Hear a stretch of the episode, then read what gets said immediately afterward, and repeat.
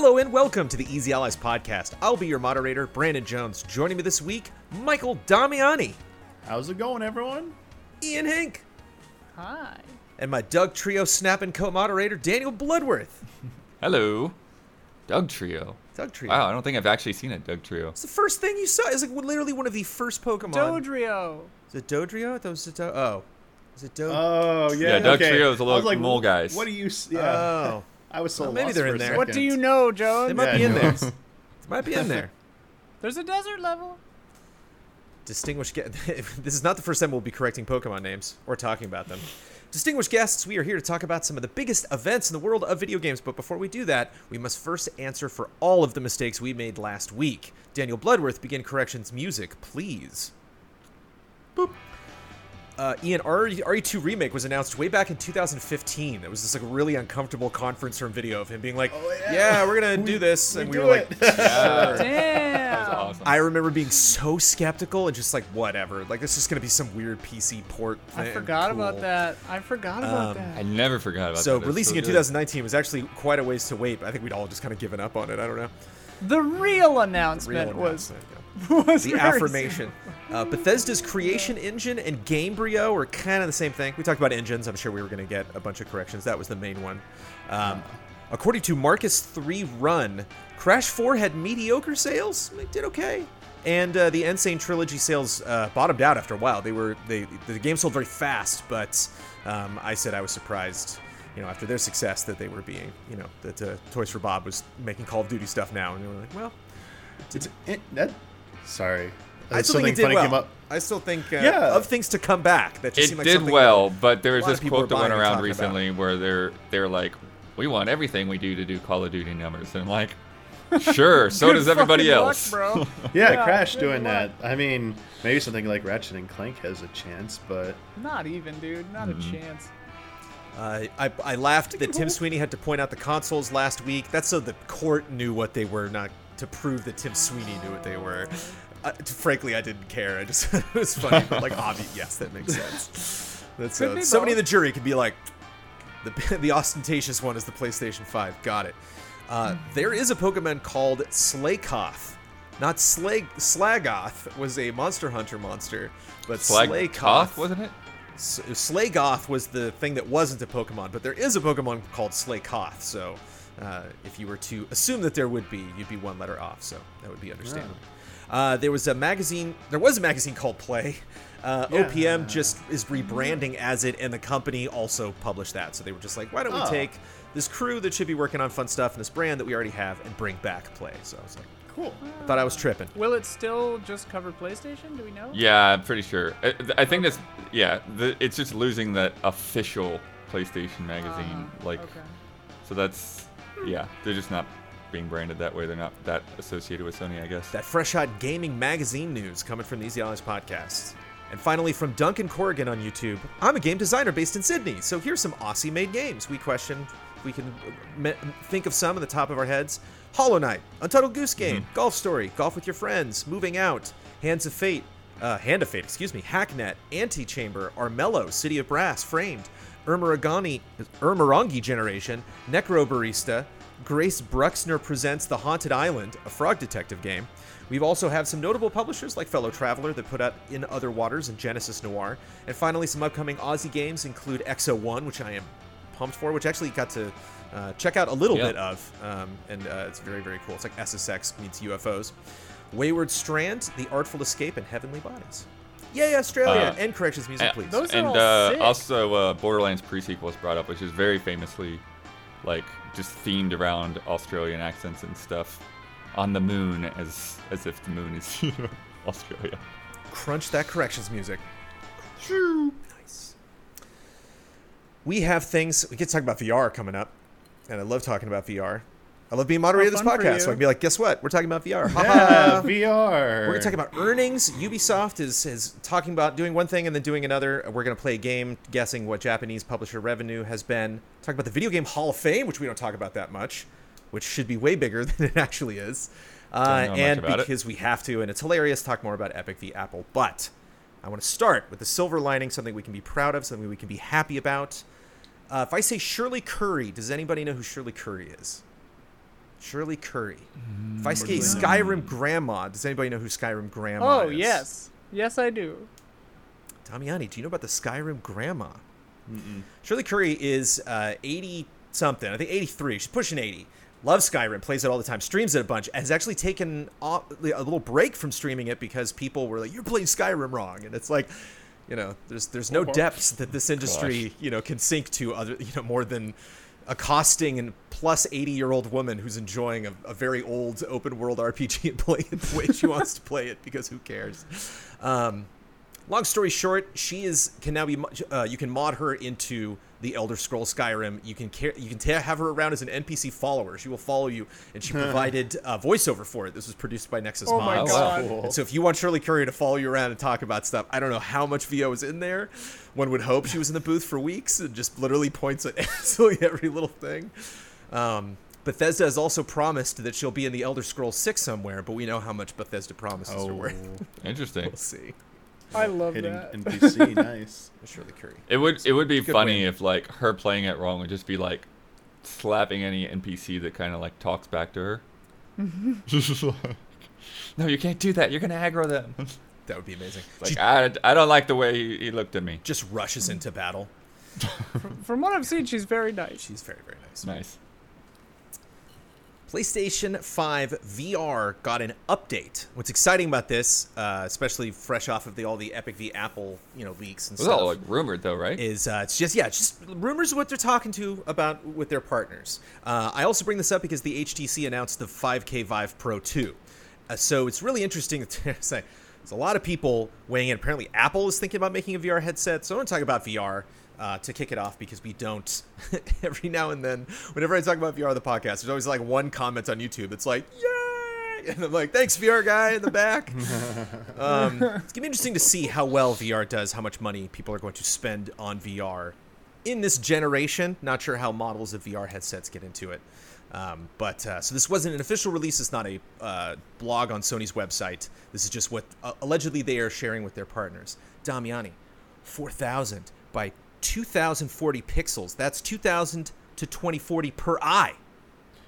Isn't so that sounds good, but I did earlier this week I did see the what was it the new Vive? Well, you just you literally just said it. I'm the not, five K Vive Pro two, which has it right I'm, there in the title, five K. I mean that is I, I understand how ridiculously expensive it is, but I, isn't its resolution per eye like way more? I, I, I like that's the thing. Like, is that a lot? What you're saying for V R or not? I feel bad. I have no idea. I'd say yeah, it sounds like it's better than the Quest two. It's more than the Quest two. Yeah, okay. The Quest two is like, like where, yeah. Where does it sit in the rankings? There, yeah. Like, yeah. I need some understanding. Yeah, so it. It's four K versus five K. Quest, Quest two is eighteen thirty-two by nineteen twenty per eye. Uh, uh, in yeah, doing the research old, for the this, P S V R one was only nine sixty by ten eighty per eye. Okay. So this so, is like so more it, than double. Okay. So it's a big, yeah. it is a big jump. Okay, cool. Yeah. Sorry, Jones. Uh, would you like to know the leader, the current V R leader in V R headset resolution for consumers? What's, what? Yeah, what's the top? Who's line? winning? I'd never heard of this headset before. The H P Reverb G two. Sounds cool. Wow. Whoops.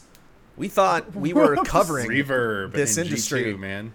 The H P, H P being H P, you know, yeah, Reverb H P. G two. Uh, and I guess was launched with, you know... Can't build a printer worth a damn. Consumers but. knowing, and, and again, I'm taking a lot of this from Upload V R, who has been uh, reporting on uh, all of these updates.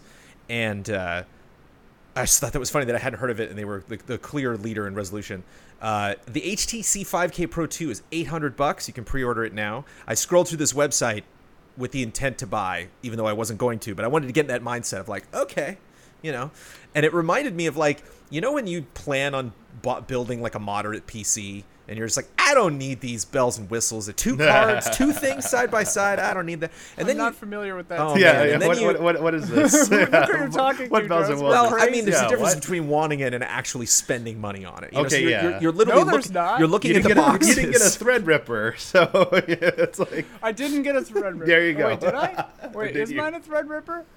I don't remember. You gotta cut. You gotta cut corners somewhere. But the bells and whistles add up, Jones. Um, I'm I'm curious. The the thing it seems like everyone wants from V R that seems to be like the biggest premium cost and hardest thing to nail down is wireless V R. That seems to be like the buzz mm-hmm. that people want. Like they don't want, they want to like have the headset sure. wireless. Which it seems like everybody's dealing with, with the exception of Sony. Again, uh, the, okay. this stuff isn't official. We've seen the controllers. We haven't seen any form factor for what the headset is going to look like.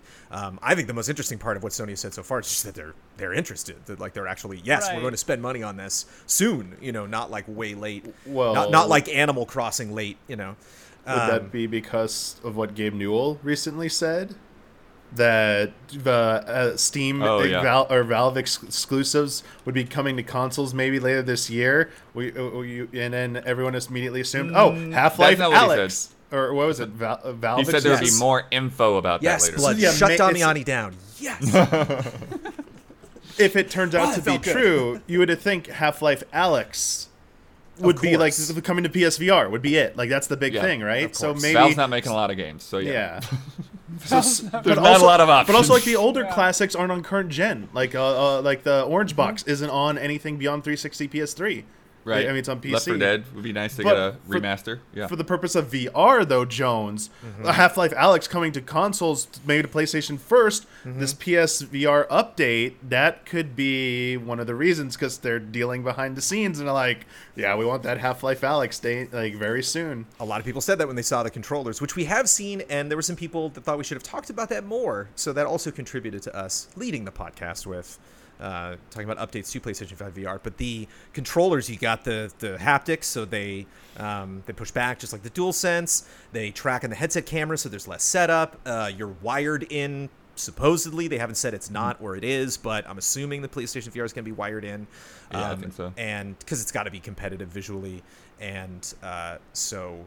That obviously the Quest two has a lead, but then you get all these potential exclusives Sony can put on there, plus, you know, potentially a cheaper way to play stuff like you were saying, Damiani, with Half-Life Alyx.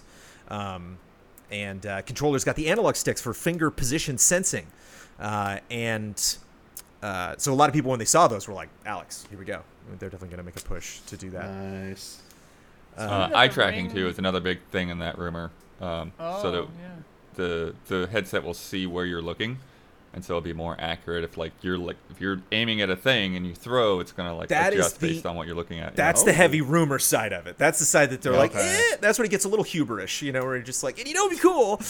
Um, but it's interesting because it, yeah, it, it. I was reading up on that Bloodworth, and it kind of makes you into a mutant, where it's like where you throw a thing is half of the aim, the other is that you're actually looking at it, and it's like you would you would. specify how much you would want one to lean into the other. So just like, you know, auto aim, you're just like, no, no, no, where I throw it is when I where I throw it. Because I've thrown a lot of things in V R very poorly, but when you actually do it, it feels really good. Like, it's fun if you can actually try to pull that off. Like Super Hot, if you try to like pick up an ashtray and kill somebody with it, like you can do it, you get better at it. But um, um, yeah, it's it's it's interesting because we have, again, we talked about Apple, we talked about all of the, you know, the people already in the game, but specifically just talking about Oculus Quest two, five K Vive Pro two, and PlayStation, I don't see people picking up, anybody really picking up either of these. I just see these like perfectly fitting a specific type of consumer. The Quest two is three hundred bucks. It's all in one. Like, it's such a great sell. But if you have a PlayStation, I think it's a smart thing if you don't have any V R hardware to get invested. And then the more I read about five K Vive Pro two, uh, which I can get into in a second, but do you see these really competing against each other? Do you see a clear winner here? Uh, I think on a, some level, Oculus and PlayStation are going to be competing more than anything because yeah. they're going to be the most consumer-friendly. Because yeah. you don't need a big-ass computer to... Yeah. Right. Um, and I, I think the difference that PlayStation has, and you know, I think this is borne out by the original PlayStation V R, is any any headset they put out is going to be seen as a is a PlayStation peripheral. Um, and so, number one, they're not going to make it more expensive than a PlayStation five, so it has to fit, you know, under the, those Good those point. price tags. Uh, and number two, they're not going to try to split their user base. I don't think they're going to create another V R headset until the PlayStation six. So it's got to have, you know, a long life to it. Yeah, I agree. The other thing about the The five K, I was reading initial impressions from people at the announcement because I was curious because the price tag, you said the eight hundred, but like there's more. seven ninety-nine, excuse me.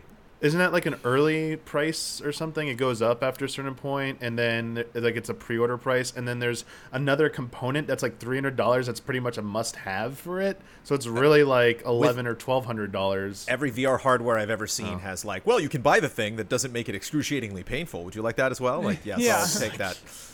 But it seems so high. When I got like, the Quest two, like, my friend gave me a like, laundry list. He's like, all right, you're going to need to spend at least two hundred dollars more dollars on this, this, and this, and this. Like, oh, Even okay. though it's base, yeah, base price, it seems... The link cable. Yeah, yeah, it seems out of reach for a lot of people still. Like the, the, the high-end sure. model. Yeah. yeah. Which, again, I, it does not surprise me about the status of V R. What does surprise me is that I'm leading the Easy Allies podcast this week, talking about all these different weird V R announcements. Because there isn't... isn't anything that really takes the lead, and I just think it's time to just get a refresher for everybody on V R. And the, the reason why I brought up the P C specs is because I'm looking at the five K Vive Pro two, and I'm just like, hey, I am so stoked about my Oculus Quest two. I can't believe I can wireless this thing now. I haven't even tested that yet. Like, that's so exciting. Yeah, me neither. And so it's like eight hundred bucks on something that I need the big beefy P C to run anyway. Well, with the H T C and all of the fun thing, obviously they've been in the V R development for quite a long time. They got the Vive Tracker three point oh over there, which you can use as a body sensor. So you got these little extra trackers, and you can either put them on yourself to do crazy things. And again, a lot of people aren't designing games to take advantage of these things, but like if you really want to get crazy, like a lot of P C players do, um, you can put that on yourself, or you can put it on a real world object. So now anything becomes something that exists in the world. So if you're playing a game and you're like, yeah, I have this object in the world. I don't want a controller to do that. I want the thing to do that. I want it to be a box. I want it to be whatever. You put a sensor on hmm. that. Again, like... you can imagine the the market for V R and then the market for this thing. It's like this is a yeah. really tall, small slice. Yeah. So while it's something that H T C is promoting, it's and it's not people, people buying in. It's you start to you go down that rabbit hole of thinking how they, you could potentially use this tech in the future. I could it's see really I could see that being really big for like VTubers and like virtual personality mm-hmm. stuff. Like you could mm. you could do cool stuff with that. Or them potentially thinking of going grassroots with like um, people making. Like V R haunted houses or V R, you know, pop-up things. And it's just yeah, like yeah. for a very easy price, we can come in and just outfit whatever and just put these little suckers yeah. on there. I mean, my my thing for the longest time, and I don't know if it exists yet or not. It probably does. Somebody's probably done it in Vegas or something. It's just like, you know, creating a laser tag maze mm-hmm. that like is a real maze. Yeah. But also having a in V R, the textures to make it whatever environment you want. A R, the V R, void, all baby. Of it. You know, it's like you have all of it running simultaneously. That's yeah. the void. What's coming to P C yeah. and consoles is fun, but again, like how much, you know, fifteen-year-old birthday parties is really the bleeding edge tech market. Yeah, exactly. Right now. It's like, how can we... Facial tracker, uh, mm-hmm. which when I first heard about it, I was like, how the hell does that apply to games? It doesn't really. It applies to like conferences and, and you know, business meetings with, you know... Um, play Mortal Kombat with a friend in Vietnam, you know, like uh, actually having meetings with people and them tracking your voice and your eyes better and stuff like that. Again, super tiny market, but something that, you know, no, Quest two is not, not really talking super about tiny. That much.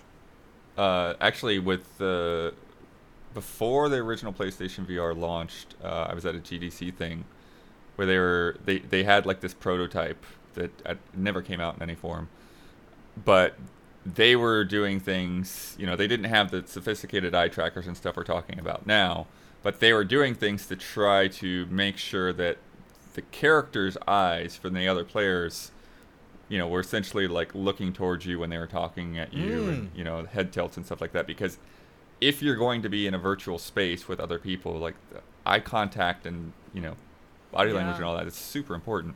Yeah. Um, even just playing something like mini golf with my, my buddies, like I was like, I can't see your eyeballs, but I can tell you're looking at me. You know, it's like it's, it's fun. You can really, you can see a lot of personality come out when all, you get all this uh, uh, facial tracking. So again, these things that the V R tech is going to advance in, whether we're buying them or not, uh, it's just uh, fascinating to see how many companies get involved, what they are spending it on, and then you got that wireless adapter. Again, it's a bonus, so you got to add it to that cart. But uh, for the five K Vive Pro two, which you can pre-order now, uh, you can go wireless. And uh, if you're curious about how much, how good the PlayStation five V R needs to do, P S V R, according to Upload V R, sold five million units by two thousand nineteen. So obviously they've gone past that, but it's nice yeah. to think of five mil as the goal. And hey, yay, five million P S V Rs. Feels good. Blaming people out yeah, there. I mean, I'm, I remember it being sold out a lot of the time. So I don't know if they've done probably another million since then. I, I, I definitely think it's cooled since twenty nineteen. I can see that in an investor's call at Sony. Like, it was sold out a lot of the time. I tried. I tried. I, tri- I, I bought one. Ted over there bought. I did. I bought it. Couldn't get it. My kid couldn't get one. Ubisoft had an earnings call, and earnings calls yes. are, are fun. It's fun when they it's it's we play telephone, just like Bye Bye Birdie. You call and it's like, what, you know, Eve said what, and like he said mm-hmm. to this guy.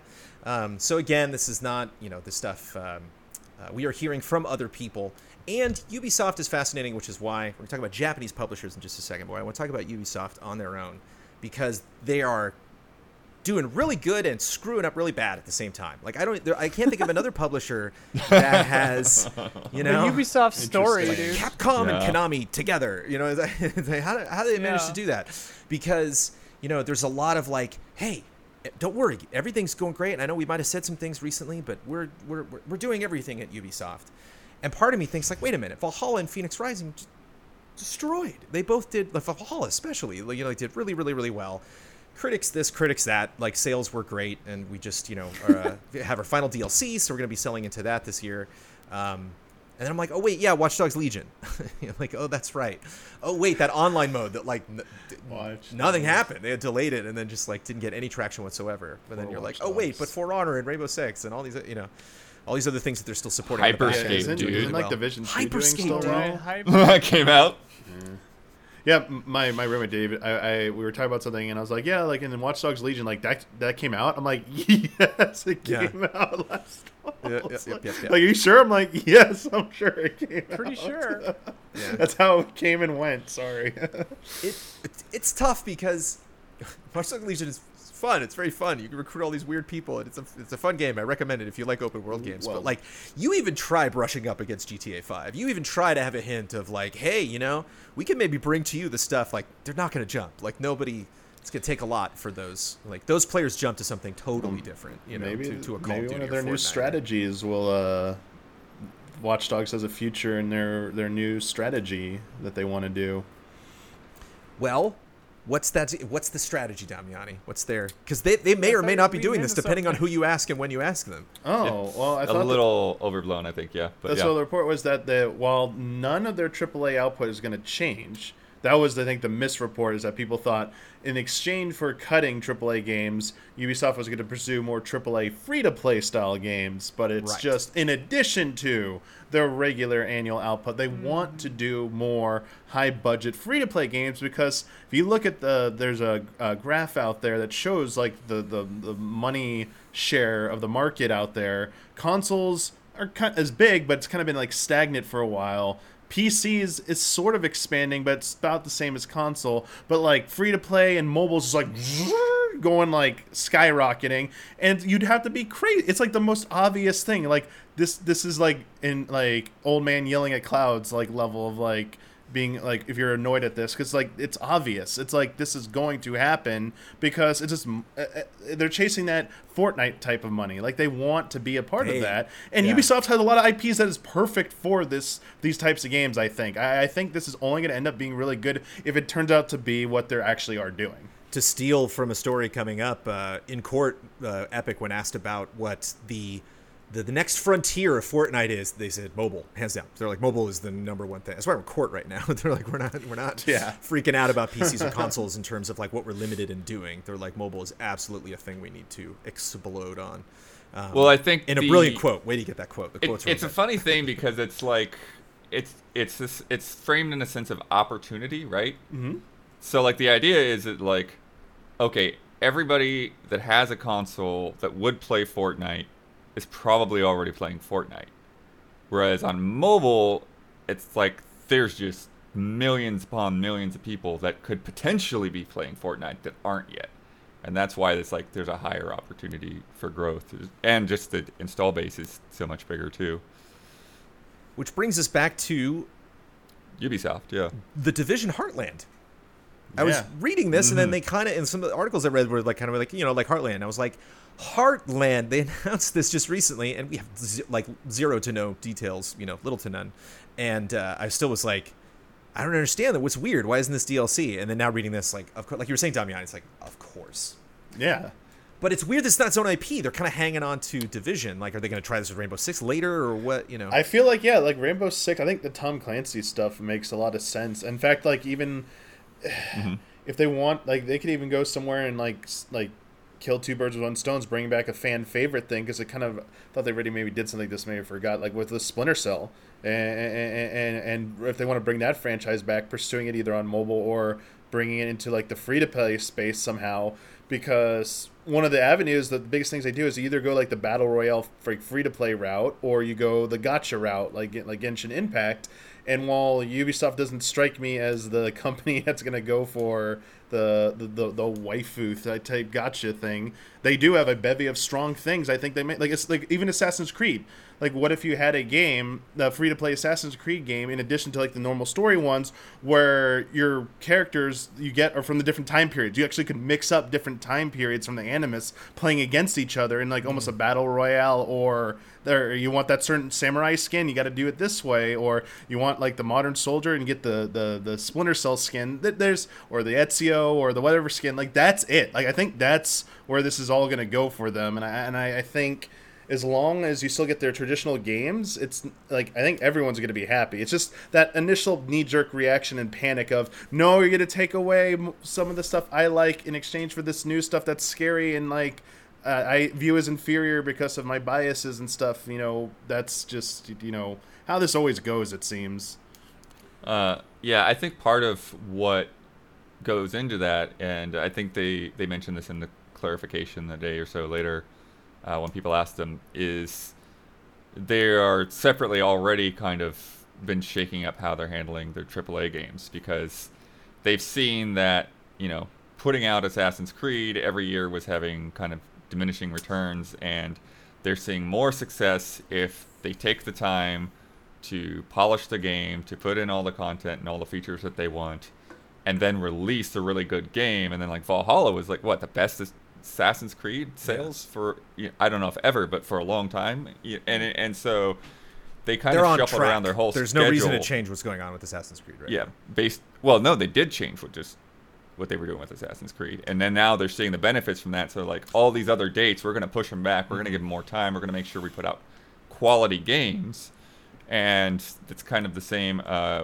when we'll get into the the Japanese stuff. Capcom is like, hey, we put out really good games, and they sell when they come out, and then they keep selling year after year. And that's kind of, you know, I think part of the strategy is if if you if you do that, if you if you commit the time to uh, making sure your games are pleasing to people and get good word of mouth, right. Then when you get your sales, you get another wave of people because it's got a good reputation. There's yeah, they're seeing that pay off. It's just whenever historically like that doesn't work though, that's when they I think. That one big failure is the one that turns them off, and like they, they do like a such a severe course correct, and and, and sure. I think historically we've seen like while that might provide short term solutions and like to their problem, and the, like the strategy you outlined, Bloodworth, I think is the best long term strategy for a lot of these companies, and I think more of them are starting to buy back into it. I'm like I'm hoping this new change, like you said, that happened at Capcom is not just like a temporary like oh for the last. three, four years I've been doing this. Like, I hope it keeps up. It sounds like it's going to be keeping up. I just wish with like with Ubisoft you're talking about. I um, it's just sad that we know that some of these games might not be a part of that. Unfortunately, like like who knows what the heck's going on with Beyond Good and Evil too. It's like oh, there's nothing. No, yet, that's not, like that one. Like that, that's like the sad one. It's like oh, yeah, they're spending all this time and effort, except that one's not going to come out. It doesn't they won't ever cancel it. It still says it's in development on their website. It's like right. Oh. But that's actually an interesting thing because, it, you know, going, you know, back to Epic as an example, it's like because they're making Fortnite money, then they can sort of do whatever the heck they want, you know, f- funding Remedy and, and uh, uh, it's not Team Eco anymore, but, you know, the, the Ueda game. And and I, I think that's one of the things is like if they can make a lot of money off of these free-to-play games uh, and that model, you know, then it could result Uh, in them having just more creative freedom and the other stuff because the pressure's not on to those games to do much more than make their money back. That's a good call. Two... Do you think? Yeah, I was just I was curious if you thought Heartland was going to do well. We don't know anything about it, so. I don't mm-hmm. know. I, I do wonder, like, because these are all kind of the more hardcore areas. Like, they also have, like, they had Rayman on phones a long time ago, that runner kind of, and like. Makes me wonder if they would try to go after a younger market, like the Roblox crowd, with like a Rabbids thing or a, you know, something oh, yeah, in Roblox. that arena too. Like, because I think they could kind of hit every every market on mobile, younger markets too. Yeah, Rayman I'm pretty sure was, they've I had, love Rayman, so. I'm pretty sure they've had some Rabbids mobile stuff already for sure. Probably, yeah. Uh, it makes sense. Yeah, some of those games would fit really well in there. Even, uh, yeah, if they could do like crossover stuff like. Like a, I know Nintendo. I mean, actually, you never know because Nintendo does Nintendo might, get into mobile, yeah, like Mario and Rabbids. I was saying, like that game Mario actually would be perfect on mobile for me. Yeah. I'd, It'd be I'd really play that good on, on mobile. I mean, that's more of a traditional even, game, but like you imagine, like the well, monetization, the skins, like right. the extra you Mario characters. With, yeah. yeah, you could gotcha with new Rabbids and new mm-hmm. Mario characters and exactly. skins for Rabbids. And stuff. Yeah, new guns, mm-hmm. like. You could gotcha the hell out of, out also, of that. Also, like, superficial gear stuff people love. And, like, like uh, one of their upcoming games, uh, Riders Republic, I think. I, I don't mm. know if that's mm. in the details. Damiani dropping the Ubi titles. I love it. The, yeah, we kind of talked about this uh, on another show I just did recently, so uh, it's sure. kind of fresh in my memory. Right. But Riders, I, I did remember Riders Republic because that seems like a game right for, hey, you want that backpack? You want that, like, custom, oh, like, yeah. you know, frame for your bike or whatever? Uh, you want that sticker? Because Trials kind of did that already, but through like in-game loot box, non-paid obviously, but like in-game currency. But people love customization of their vehicles and their their characters, so that's something that like what that's what I'm saying. Watch Dogs, Watch Dogs like is a paid traditional game, but maybe if you made it free to play, you get more people to try it out, you know, and get a bigger audience, and then maybe they might see a bigger return on microtransactions on cosmetics through a game like Watch Dogs and trying to do that more traditional, since it doesn't seem like Legion did as well as it probably should have if they don't want to give up on that series and maybe repurpose it. Uh, Skull and Bones has been delayed now to April yeah. twenty twenty-two. Do we think they're like shoving Sorry, this into that paradigm? Do we think oh, maybe that's, that's why thought. that they're like buy maybe. boats? You know, like I could see it being free to play. I don't see it on mobile, but no. um, I mean, who knows? Because it's such a solid gameplay yeah. foundation. I don't feel like the gameplay side of this game is what's holding it back. I think they just are like we don't. We're not sure how what direction to really lean in in terms it of does, like it does seem to why be more you like, keep playing. What right. you're getting, what you right. get out of beating what other players and stuff. What keeps you coming back? Because yeah. like, like, For Honor as example, right? Like, mm. had great gameplay, and like, got you know, it's not unpopular, but it, it didn't blow up the way maybe some of us thought it might. And like, I think that a game based around with the very very solid Black Flag um, naval combat stuff, like yeah, would would be super cool. But yeah, I don't know if it has legs, and maybe that has been the problem. I just imagine this like waterlogged, you know, dungeon area like Ubisoft, where somebody ever since Black Flag came out, it's just like, I've been doing the boats. You're just, you know, and they just bring a candle down there, like, how's it going? Just like, ah, you know, this like delay it another year because it's it keeps coming up in the Assassin's Creed, you know, in other yeah, games, and it's just like Ubisoft and boats. It's like a whole yeah, they thing. Love them. How much they've had I to mean, look that at. That was a good system. Yeah. Oh, it's was it uh, Sea of Black Thieves? Flag is like still how much they've had to look ever. at Sea of Thieves and what they've had to do to try and like. Right. Keep their content flowing in a similar style, like not yeah. exact, but yeah. you know, pirate ships, stuff like that, and their struggles they've had. Maybe they saw like what was going on there. Like, yeah, we need to have a better plan than what we had. Like the, the well, I mean, the, the the parallel is is pretty clear. Yeah, you're yeah. totally right. Like, because Sea of Thieves has shifted more and more into that like battle pass seasons, you know, kind of structure. Right. Yeah, for sure. I I think the difference. To me, and Skull and Bones, I think even the t- two times we got to play it was pretty different one time to the next. Oh, but really? To me, the the weird thing with Skull and Bones compared to Sea of Thieves is Sea of Thieves is a, it's really more about like community in a sense. It's you know it's about getting on and being with your friends and you doing yeah. whatever is it sort has of, the arena mode, but which I've never tried because like I don't want to fight really. Right, so it's like you can fight other people, but you don't. That's not really what you're necessarily in for. You know, you can be in for that. I mean, a lot of people are, but yeah. But I think that I see. So this it's is it's being together. It's being together with your friends and yeah. just hanging out. Whereas yeah. Skull and Bones is more about competitive play and you know navigating into the wind the right way to get the advantage on the other player and and I just I think that super like P V P kind of focus made it really difficult to see like w- well what's beyond this, you know, am I right. exploring, am I discovering things, you know, what am I doing with my friends, And I can exactly. imagine like the, the balance between realis- realism and like speed of play would be a really tough balance to strike, because like well, one of slow. the things one of the things I love about Sea of Thieves is how meticulously realistic yeah. a lot of the physics and stuff are. And like a lot of people when they're playing PvP games, like yeah, they want to be able to do like a bunch of matches. So it's like if you've got this rigorous simulation game, like where a match takes an hour and a half, like how's that going to go? It's funny yeah, to go yeah. from like multiplayer-wise being shot in the back of the head in Call of Duty, where like I didn't even see the guy that shot me. I don't even know. I didn't even know there's an opening cam. in that room. Go to that kill cam. Versus right. Well, some games don't have it, but uh, oh. and uh, uh, versus going to Skull and Bones, where like I see him on the horizon, and then like. A minute and a half later, it's you like, we attack! The slow inevitable. You're like, uh, I'm screwed. But it was different. It was cool. It was different. Which I love. Yeah, I love it. You play a lot of games at E three, and there's some appointments you walk out, you're like, well, but nothing yeah, I played was like point, that. Though. That was neat. It being PvP focused, like so many of the strongest and most successful PvP focused games are free to play. They, that's how they get people, because you said like what else did they offer? It's like no, it's like the ease, the speed of the matches. Like you just get in there and stuff, and it's like here's some cosmetics, or you want access to this whatever thing. It, it's how they do it, and in, even the, some of the more successful ones have had to like shift their you know their paradigm a bit as they've seen. Oh, yeah, we maybe should go free to play instead of just charging this much for this game. So. Well, it's funny, too, because Skull and Bones, like, the first big delay, my assumption was, like, okay, maybe they're adding, like, a story or, like, yeah. some kind of substantial thing. Now it's been delayed, like, three more times, and I'm just like, well, now I have no idea. Yeah. Like, yeah. It's we, like, what? We didn't get a scheduling update on the Star Wars game, which I'm I'm very eager to find out more. I was not expecting oh. at this point or even, you know, several months from now, getting more information on that. And as Damiani pointed out, no word on Beyond Good and Evil. Uh, Skull and Bones being delayed is like at least Skull and Bones got delayed. you know, at least right. like, acknowledge it. It feels bad that it's far enough away for people to ex- be excited about that. Beyond Good and Evil not even good enough to get Beyond Good and Evil that they so don't strange.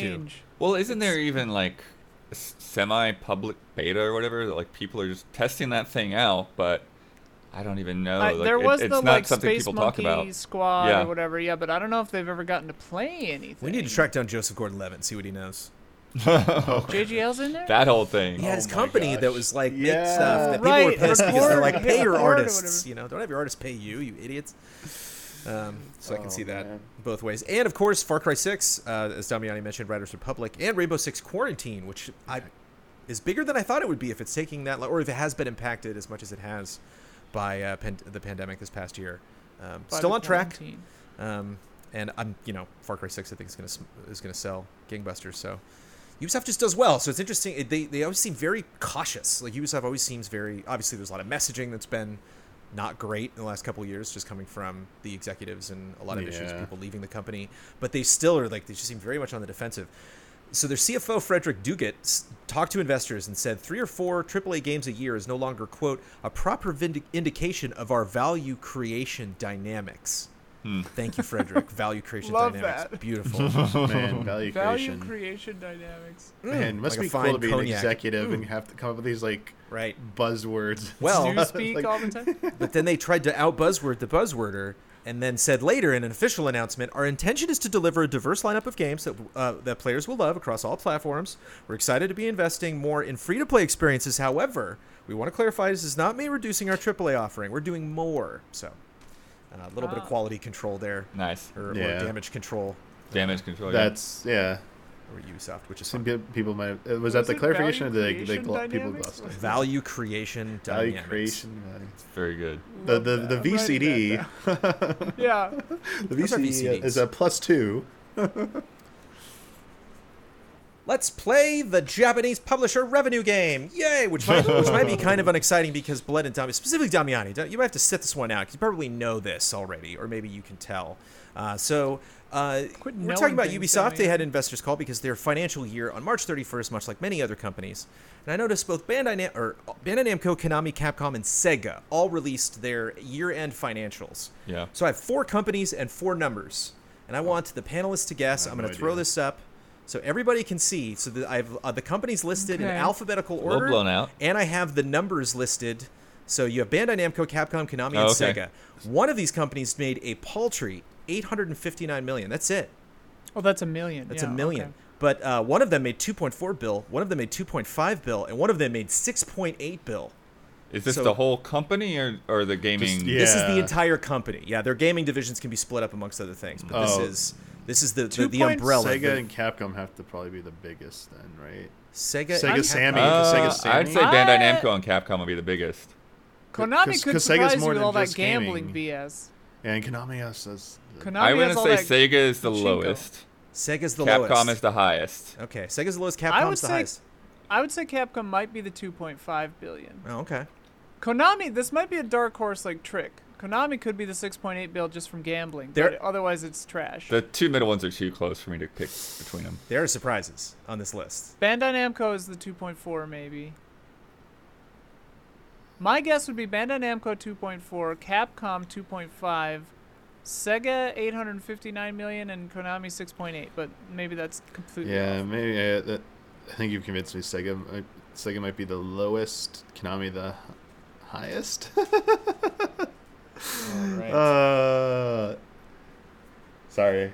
The only thing I Talk ever, amongst only, yourselves about Japanese game development. I only, re- I only read the Square Enix report. Are you going to do the line? Squ- yeah. Square Enix, Square Enix had a Whee! record thing. I love that. Uh, Picture pages. Like the yeah, number these are the sort of fun, physical props that you can get used to whenever we return to the Sega made studio. Some good announcements, though, recently about the, the, the future. I mean, they're working yeah. on they a said mega y- game. Y- Yakuza seven was like the biggest sell- best-selling yeah, entry. Ready yeah. to be shocked and amazed? Go ahead. Capcom's on the bottom, baby. Capcom made that oh. eight hundred fifty-nine million. Whoa. Oh. Yep. Bandai uh, Namco six point eight billion. Bandai Namco's Anime on top. games, Bandai. Bandai Namco has a lot Dragon of Ball. toys and I suppose, yeah, all kinds right. of stuff going I on. I forgot yeah. so for, about toys. For toys. Listeners at home, Bandai Namco's the big boy. They got six point eight bill. Uh, Sega's next in line with two point five bill. Just underneath them, Konami, because again, all that gambling money, and Capcom, mm-hmm. even with all of the Monster Hunter and all that Resident Evil money coming in, still can't crack, crack a bill. Um, it's because they're playing it clean. They're only making. I games. mean, and yeah. uh, Capcom is up yeah. sixteen point eight percent. Uh, just in terms of how they are doing for last year, they are the best of these four. Um, Konami mm-hmm. was up three point seven percent. Bandai Namco was up two point three percent. Sega's down twenty-four percent. Yeah, wow, but that's, that's because of things outside the of the right. home gaming. Um, mm. Particularly, like, a lot of their arcades and stuff got hit really hard last year, and they had to close oh. no new very Sonic key game. locations. Let's just be honest, yeah. there was no new yeah. Sonic game. And the the Olympics being canceled probably hit hit Mario and Sonic yeah. Olympics twenty twenty yeah, I so think that's hard. pretty. I think that's pretty small compared to some of the other things that they're involved and invested in outside of what we normally think of. Curious to see, yeah, what we thought. Again, we can dive, just like we did with Ubisoft, we can dive deep through all of those individual companies. Uh, but I just want to talk about them in general, just to get us. Capcom blew my mind. That was like the big thing. Konami, like, making more money than I want them to. It was like, all right, I just have to live with that. But uh, Capcom, not breaking a bill. I was surprised. But uh, all doing well. Uh, and obviously, these are uh, pandemic inflated numbers. So it's going to be interesting but that, to see. That eight hundred forty whatever million feels like. Like, eight fifty-nine, yeah. right? Yeah, it feels like the purest, you know. It's yeah, like, wow, it's still world sales. Well, it, and it's Rise, and then and if that includes Village, if that was too soon, if that was too late to make that cut, because that was for it would not include. Yeah, Village, so yeah, no. I mean, the, ending the Village, March thirty-first, all of these. Yeah, so Rise would be in there as well yeah. for a few few days, but Rise probably sold pretty. Village hard. did sell like three million. It was like the tied for second fastest or second like best opening for a Resident Evil game. So thanks, Lady D. Yeah. yeah. um, they they seem to be like doing very well for just like focused on a few, you know, series. They are they're they're knocking it out of the park, I think. And we cannot so disguise we at Easy Allies very much enjoy the Monster Hunter and Resident Evil franchises. Hey, uh, we right. will definitely Capcom's show up back, for all baby. of those. So they're the idea that back. they're taking this money they're and back. putting it hell? into until I see things. that Mega Man X nine, oh, they're sure, not fully back yet. Okay. They need a Dino Crisis. Right. And Dino, Street Fighter, like Dino Crisis. Street Fighter needs a boost. Street Fighter a good Street six. Fighter, a good Mega Man, yeah. a good Dino Crisis. And we need another Versus, or Marvel versus. Capcom, or another Versus game. there you go. Well, that's why I'm not, Damiani, I'm not really nervous about the future of Resident Evil, or necessarily, I don't have like any expectations so like you, R E nine mm-hmm. needs to do this, or the next multiplayer R E needs to be this weird thing, because like we did, you know, like my cup runneth over. You're like, I can't believe I have a remake for R E two, R E three. I'm already playing the next one in line. It's gothic as hell and I loved it, you know, like wow, you know, it feels it feels really yeah. good. But I mean, I don't even have time for Monster Hunter. But if I did, I I'd be nothing you know, good could last forever. And I mean, they were hitting. They had art. They had Resident Evil One. They had Resident Evil Two. They had Resident Evil Three. They had Four and Code Veronica. And a lot of and people, a lot of people love Code Veronica. That yeah. was a stretch of like huge wins for them uh, yeah. over you know what like a, a roughly ten year period, nine year period. And then some would argue they started going a little bit downhill with five. I love five, and then six. You know, everyone's like, oh, they bottom out with six. So, is it? It could be something as simple as just fatigue, Jones. Like yeah. it's the same. We, it doesn't surprise us anymore. Like it, too much right. of a good thing. It's like eh, R E's not even surprising anymore. It's good, but it's well, like no. it becomes another Call of Duty thing where it's like we're seeing it too soon, we're seeing it too often, and eh. it has been almost once a year. So it's. Yeah, and the the pressure's on too. Like yeah, the the longer the run of great games, the har- the higher the scrutiny on, on your next game. You know. Yeah. So then Capcom backs out of horror altogether and mm. invests in pachinko. Then they make that Konami money. They double their yeah. more than double their revenue. Yeah. Yeah. Just point out. It's the smart play, frankly. Hey, they yeah. see them at two point whatever billion, and they're not even at a bill yet. Um, yeah. That's tempting for Capcom. I say do both. I you can you can make your Pacino and or your Pachinko and your your your Resident Evils, you know. Pacino uh, money's different. Yeah, I, I, it's a whole I, different. Pacino money. Very different. Yeah, the, yeah. been in that Has game for a long, long time. Pacino and Metal Gear. Yeah. Should I put my sorry, money in sorry, Pachinko Bloodworth. or Pacino? I can't. It's tough. They make an Al Pacino Pachinko machine. To Al Pacino. Obviously, Pachinko doesn't have much of a career left, but he's doing his best work. Nicolas Cage Japanese was doing those yeah. those pachinko uh, commercials. So good. What were you trying to say before, Bloodworth? What? Oh, I was just saying that I think I think that's Konami's been involved in that business for a heck of a long time. Oh, it's, forever, yeah. It's not new. It's just people are like, hey, why make video games? We could just do this. It's cheaper. They're just stone cold bastards. We don't need to hire actors. What about uh? What about Sega? Monster people. What about Sega? They're t- they're neck and neck with Konami. They what don't have to worry about anything. Sega? Well, two point five uh, mil? You think that's not enough? They're down twenty-four percent. Are we, sorry, are we down twenty-four percent? Are we just going to talk about their uh, their their dis- announcements and just the future of like Yakuza series and like yeah. their plans for it? Because that Lost seems judgment. Yeah, that seems like a pretty big deal. Like I, obviously, um, uh, he's the Allies. I'm probably at the lowest on the totem pole in terms of enthusiasm for Yakuza, but it's like turnaround and explosion. To me, it, it like mirrors for me. It mirrors like what happened with Fire Emblem over at Nintendo. Like it's now at this point where it is one of their biggest franchises and is poised to become even bigger.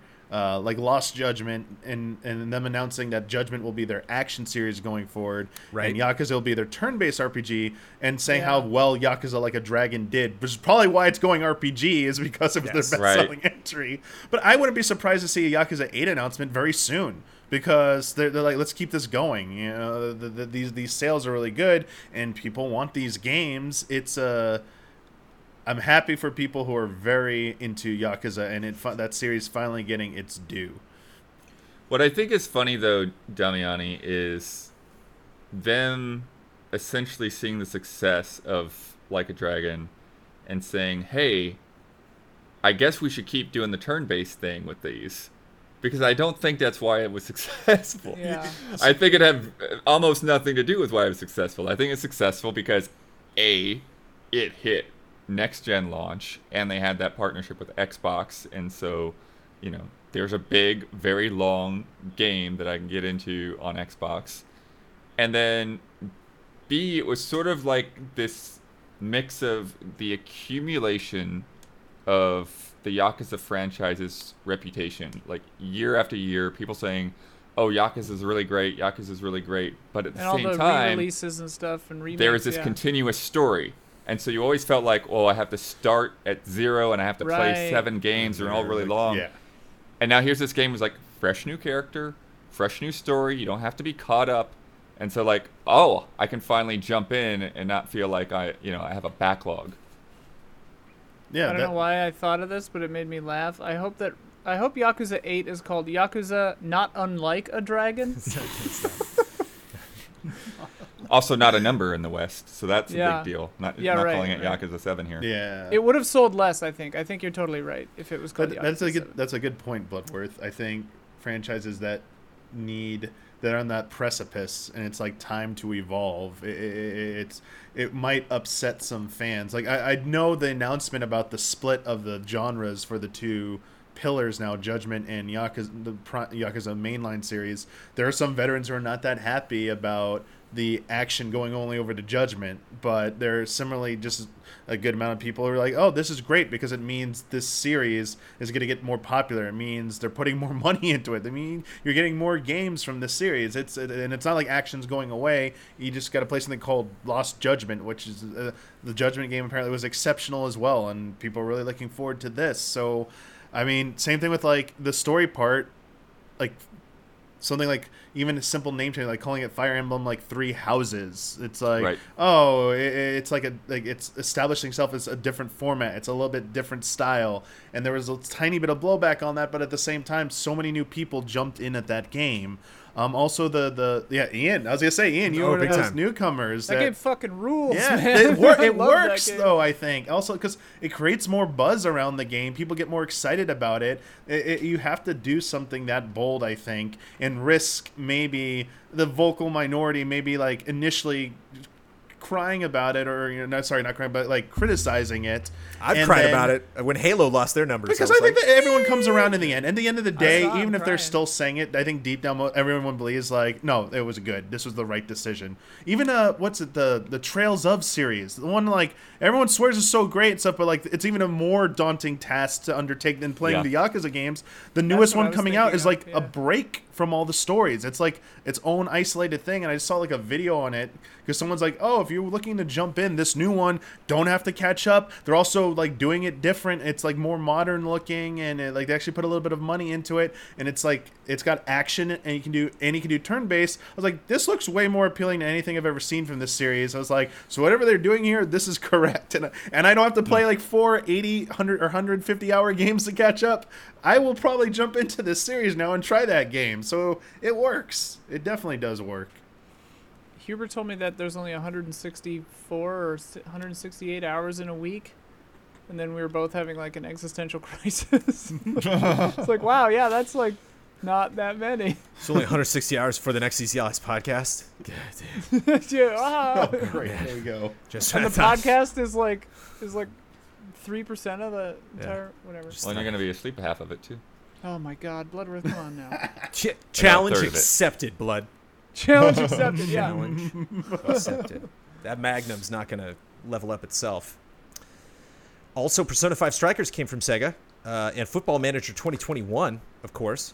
Uh, forty-one point seven million full games for the fiscal year, up forty-six percent. So again, just isolating their video game thing, that did very well. Dude. Uh, again, not only, you know, their pachinko and um, yeah. resort revenue was down fifty-one percent Atlas. and forty percent respectively.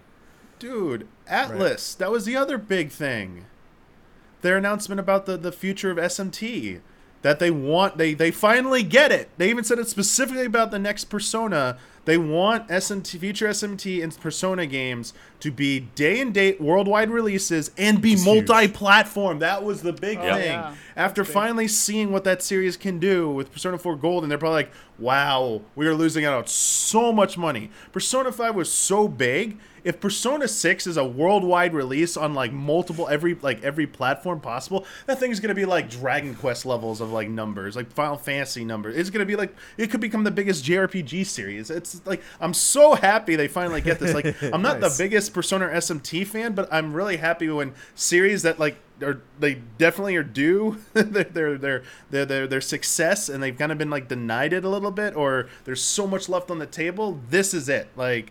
Persona needs to get to like that that final level. It's like right there, and this is gonna finally do it. And I, I think it's gonna help Shin Megami Tensei five. The, the they're aiming for that worldwide release for that, even mm. though it's uh, uh, uh, Switch only. Switch yeah. only. But if that does very well, that could mean future S M T mainline games get bigger, because Persona is like viewed as like the more popular one, but S M T is also a very underappreciated one. And then there's all I'm the pumped. different spin-offs. Yeah, like I'm, that I'm whole franchise, like. Probably deserves a lot more recognition than it gets. Jones, Jones, Jones. We simply deny them that. Oh. Deny them that? Sorry. Stop that. Anime finds a way. No. Uh, Shin Megami Tensei five coming from uh, Sega. Humankind also coming. Total War Warhammer three, which should do well. And Lost Judgment, like we mentioned. But they expect their game sales to be down nine percent uh, to thirty-seven point nine million this year. This is what, what they're projecting, so we will see. Uh, we will see. Bandai Namco probably run away with the trophy again. But that's how all those companies are doing. Bandai Namco has most anime. It's, it's... Most anime wins, yep. Fiscal years are fun. It's fun knowing what everybody's up to. And now, a word from our sponsors. We run a Patreon. It is tiring. We have a lot of work to do. So, man, HelloFresh is such an easy sponsor. It's such a thing. Like, when this just came up, it was like... I've been, my wife just has enthusiasm for cooking, which I love to see my wife enthusiastic about something, but I was like, imagine how much time we could save. Imagine how much brain power we waste on what actually we are cooking. And she is completely addicted to it, and it has made my life and her life, but mostly my life, so much better. With HelloFresh, you get fresh, pre-measured ingredients and mouth-watering seasonal recipes delivered right to your door. Skip trips to the grocery store and count on HelloFresh to make home cooking easy, fun, and affordable, and that's why it's number one, America's number one meal kit. Amanda tried to pull one over on me the other day, but she's like, how'd you like this HelloFresh meal? And I was like, you made this. And she's like, I did. Whereas like, she was comparing, she was going to trick me by something she put a lot of time into to think it could get to the level of HelloFresh. That's what she's up to. I'm not officially saying who makes a better meal. They're, they both. Does Amanda listen to the podcast? Uh, not the whole thing. HelloFresh cuts out stressful meal. Po- I'll, I'll specifically have her focus on the Patreon version of the podcast moving yeah. forward. HelloFresh cuts out stressful meal planning and grocery store trips so you can enjoy cooking and get dinner on the table in about thirty minutes or less. Try meals ready in twenty minutes or less, lightning prep recipes and quick breakfasts and lunches, perfect for your busy schedule. As I mentioned, we are busy. HelloFresh's fresh ingredients are sourced directly from growers and delivered from the farm to your front door in under a week, contact-free, of course. Uh, they're always very nice when they show up. Um, And I, again, I could not, I could not have a more direct, emotional, personal experience with the sponsor than I have with HelloFresh, uh, and that includes the bidet that splashes me on my butt. Go to HelloFresh dot com slash twelve allies and use code twelve allies for twelve free meals, including free shipping. That's HelloFresh dot com slash twelve allies. Use that code twelve allies for twelve free meals. HelloFresh, America's number one meal kit. A lot of us take care of our bodies, but in twenty twenty and twenty twenty-one. It's been tough. We might also want to take care of our minds. There's a misunderstanding of what therapy is. It can be whatever you want it to be. It doesn't have to be sitting around talking about your feelings. A lot of people battle with their temper, or stress is about to kill them, or they have depression, anxiety, P T S D. The list goes on. If this is you, you can use therapy to get some tools to make life easier. As I mentioned, we're very busy. It's nice to take a moment, whether you just want to be introspective like I do and just breathe, hang out with my dog in my backyard and just try to calm down, whether you actually need to talk to somebody about these things. Sometimes just listening to yourself talk can be very uh, productive. When everyone is struggling with something, there's no more shame. You don't have to tell everyone your personal business, but you can talk to a therapist about it privately. Don't want to officially say that everybody needs therapy because that is up to everybody to decide for themselves. But everybody, I would recommend, could use therapy. therapy. Yeah, yeah, it's not I a, would say everyone. It's could not use a bad therapy. idea to try it. Me? I love. Yeah, therapy. you. Give it a shot. Uh, BetterHelp is customized online therapy that offers video, phone, even live chat sessions with your therapist, so you don't have to see anyone on camera if you don't want to. It's much more affordable than in-person therapy, and which can be pricey, and you can start communicating yeah, with your therapist true. in under forty-eight hours. Join the millions of people who are seeing what therapy is really all about. It's always a good time to invest in yourself because you are your greatest asset.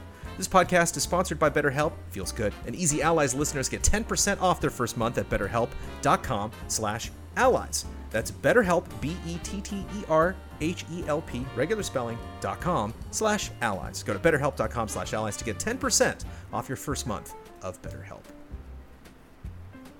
A few decades ago, private citizens used to be largely that, private. What changed? The internet. This feels like the opening to A-Team. You know, it's like there's going to be yeah. some squad with special abilities. Runner. Think about everything you've browsed, searched for, watched, or tweeted. Now imagine all of that data being crawled through, collected, and aggregated by third parties into a permanent public record. Your record! Having your private life exposed for others to see was once something only celebrities worried about. Or it was used to sell... What was it where they creeped us out at E three where he was like, I was in a riot once. We were like, whoa, what was that game announcement? Was it Detroit Become Human? There was some game, Infamous Second Son maybe? There was some game where they talked about a crazy police state. Oh.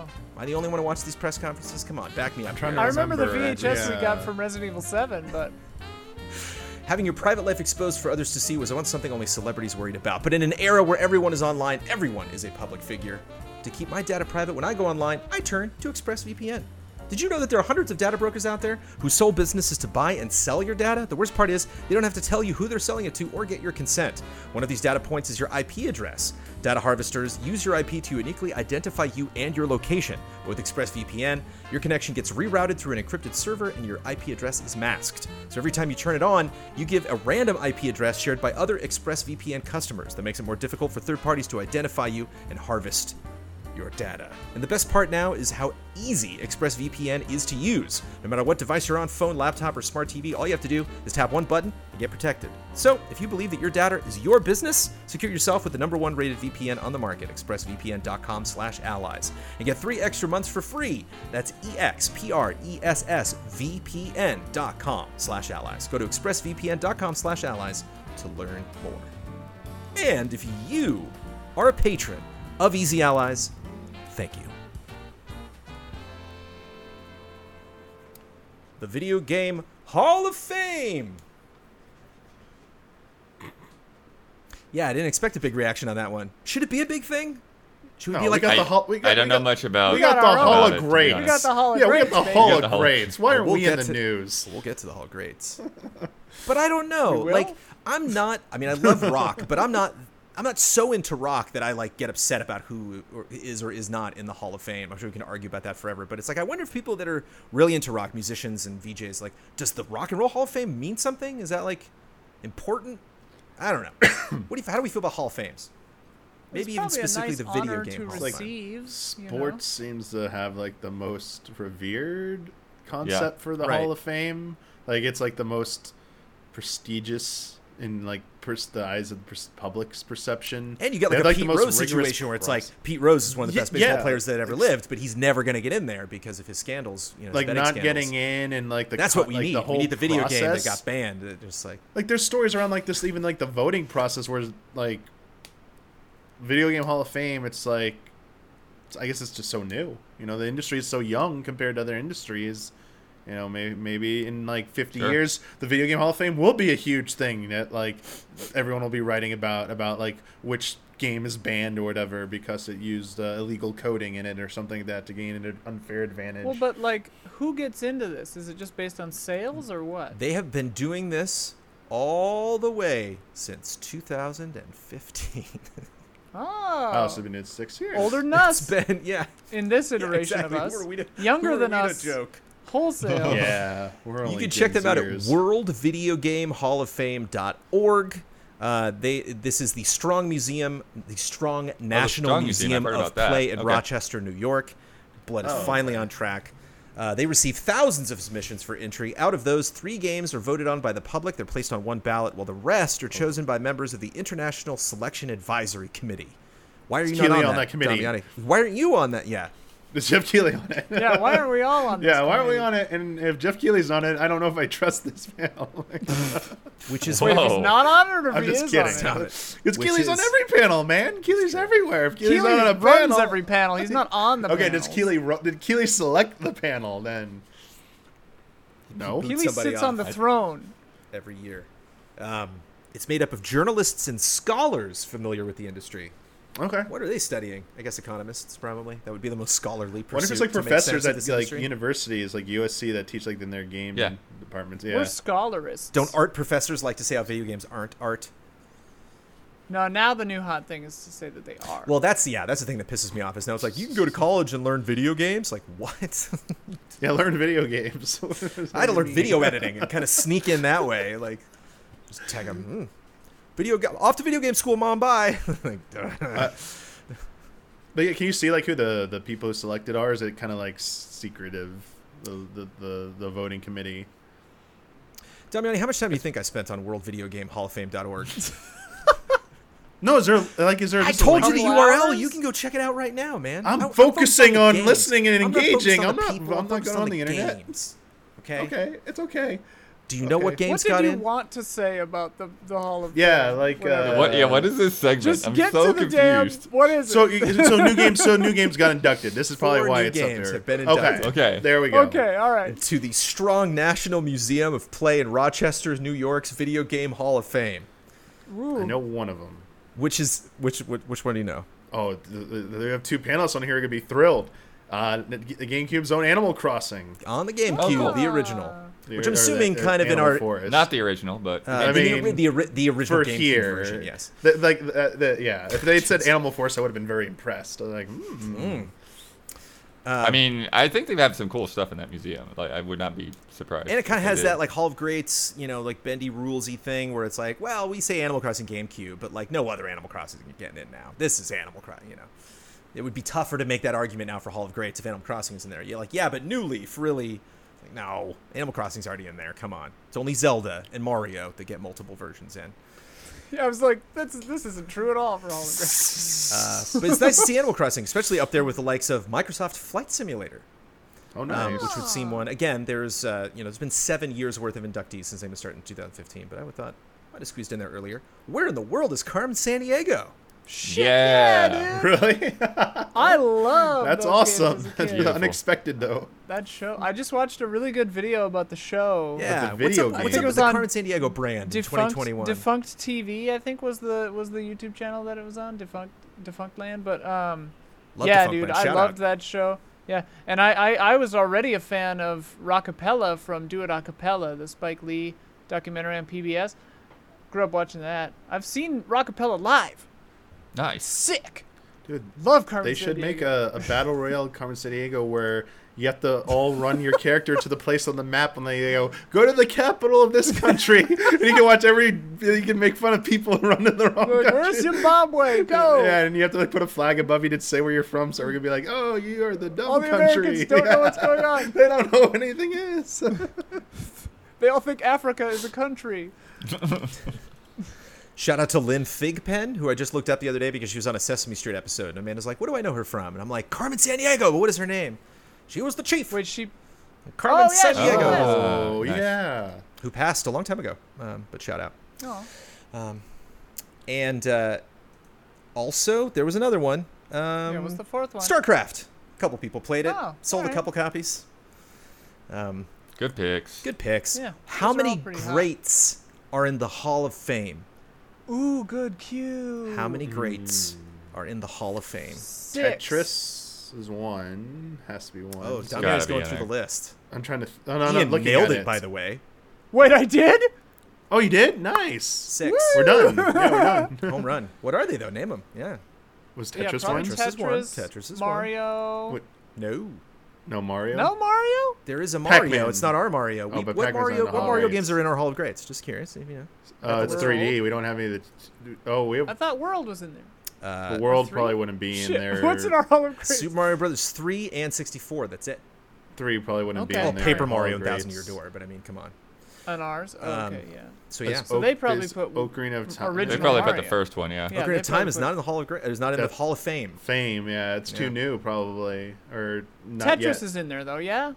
People who listen to this podcast... Is Diablo? Is Diablo two like, in there? Nope. Wow. Wait, is Tetris in there, Jones? Is in both? All right. Yeah, Tetris is in both. Also like, in both. Among the six. Doom, the original Doom. Oh, shit. Uh, is in both. Yeah, okay. Easy. Pokemon Red and Blue, they said red and green on their website? That's, uh, that's the, Japanese. That's so the Japanese. Then why isn't no, Animal Forest in there? What is going on here? Maybe they don't like the N sixty-four version of Animal Crossing. World of Warcraft, really which is in the, the Hall Cube. Of Greats, thanks to yours truly. Uh, oh, Street okay. Fighter two and Final Fantasy seven. Those oh, are the six that it cross over. Final Fantasy seven is in there. I can't believe I just before. Bullseyed six. Yeah, that's nice. Um, so random. I did not know that already. Out of Flight Simulator, StarCraft, Where in the World of Carmen Sandiego, and Animal Crossing, which deserves it the most? StarCraft? If you could rank those. Rank the significance. Sorry, oh it's Flight, Animal, Animal Crossing, you can only let StarCraft, one in Flight Simulator, and what's the third Carmen fourth Sandiego. One? Oh, Carmen, Carmen Sandiego. Sandiego. Mm. I mean, none of those would get into our Hall of Greats, probably. Sadly, no.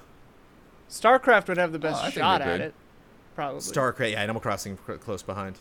Animal Crossing's probably second. Star- I feel like StarCraft. StarCraft would be number one, I think. Yeah. StarCraft, probably. This year's twelve. But Animal Crossing would be, yeah, be nearly tied. This year's twelve finalists included the Mattel handheld football like, oh, with the yeah. little lines.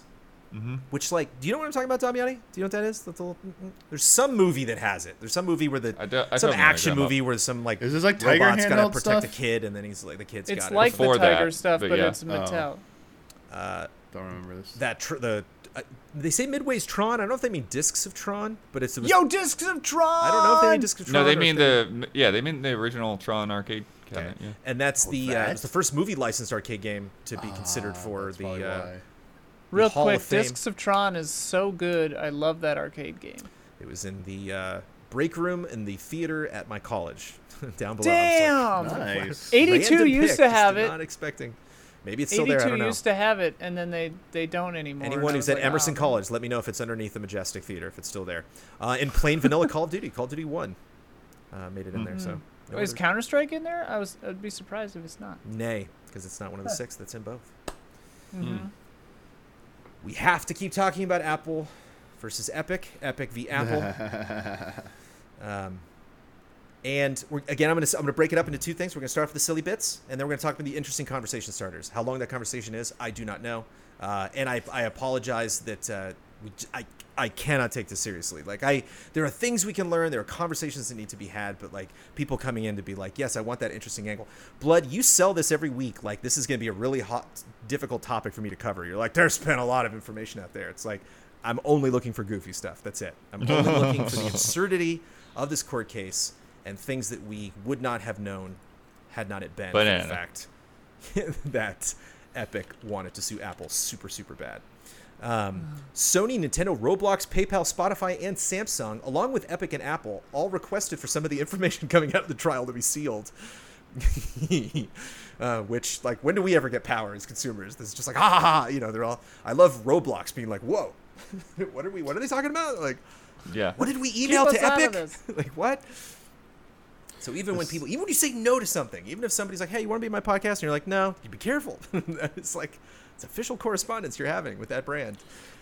Um, I mean, it's just to be released to the public, though. Like, they still use them in court. Of course. This yeah. is just us finding out about it, which the yeah. judge said. Right, but the whole court case is being essentially broadcast, so that's why. Oh, yeah.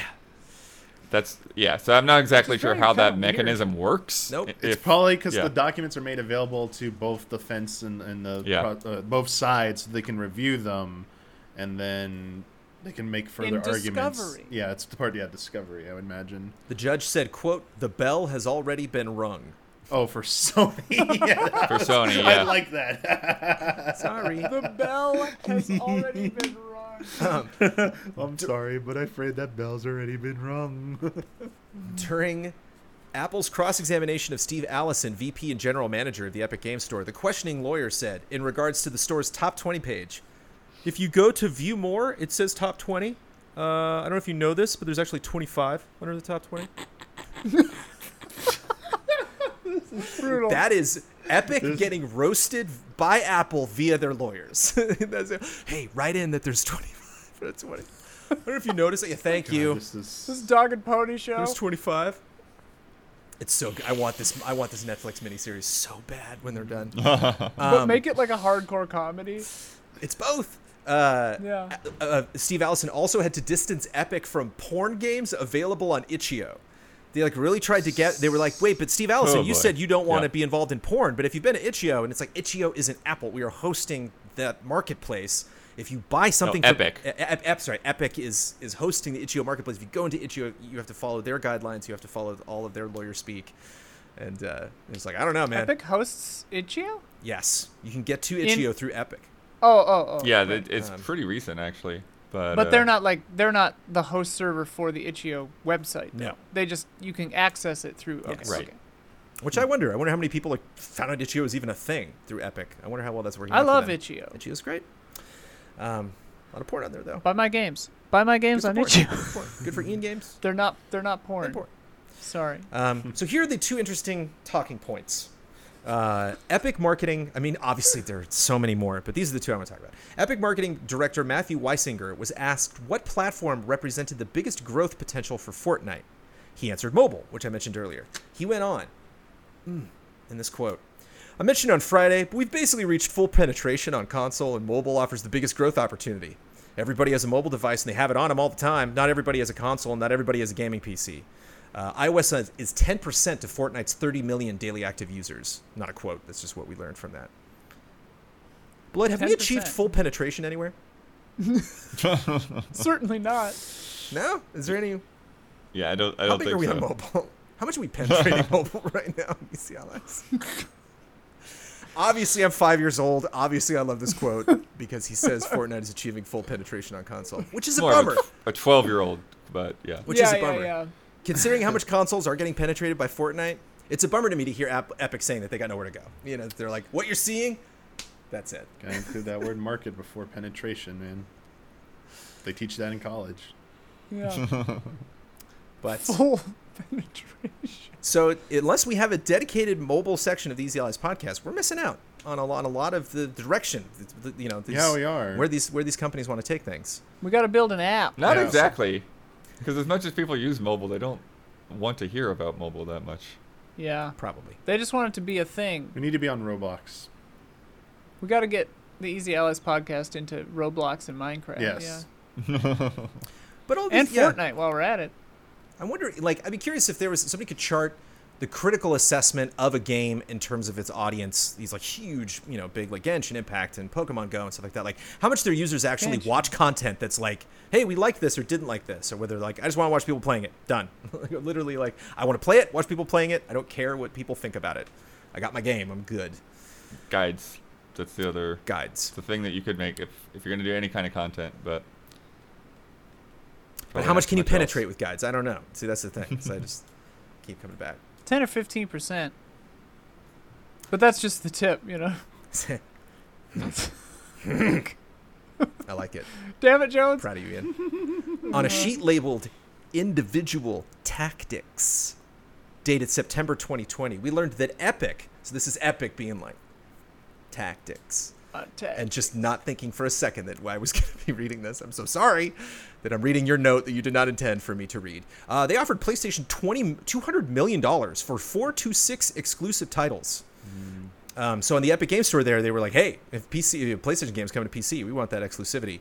No word on if it worked. Um, uh, they labeled maybe M G. They put M G on there. Everyone, including Games Industry Up, is, is assuming that means minimum guarantee, which means that Sony would get the two hundred mil regardless yeah. of how well the uh, Sony games did. Um, two PlayStation exclusive have released on the Epic Games Store so far. Anyone? uh, Death Stranding. Oh, yeah, Death, Death Stranding's on Steam. Yeah. PlayStation oh. exclusives on Epic. They are not like super memorable games. One of them I'm not wow. really even familiar with that much.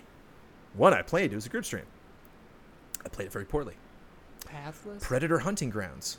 Oh, yeah. Oh. I played Pathless brilliantly. So, okay, that's Sorry, not at all what I was thinking. I thought you were talking about, like, PlayStation published games. That's what they were talking about, I would imagine, when they when they wrote down their individual tactics. Right. Um, but Ready Set Heroes in two thousand nineteen and Predator Hunting Grounds is all they've been able to scrounge up. Whether that was due to this tactics sheet that's... or not, I don't know. That ain't yeah, that, that sounds like a totally of... different thing to me, but right. yeah, that's yeah. weird. Um, that yeah, those got associated. You're thinking of like, well, if it worked, Horizon and Days Gone Horizon and, and Last right. would, would, would be going to Ep- would be on Something like be that. going to yeah. Epic, yeah, yeah.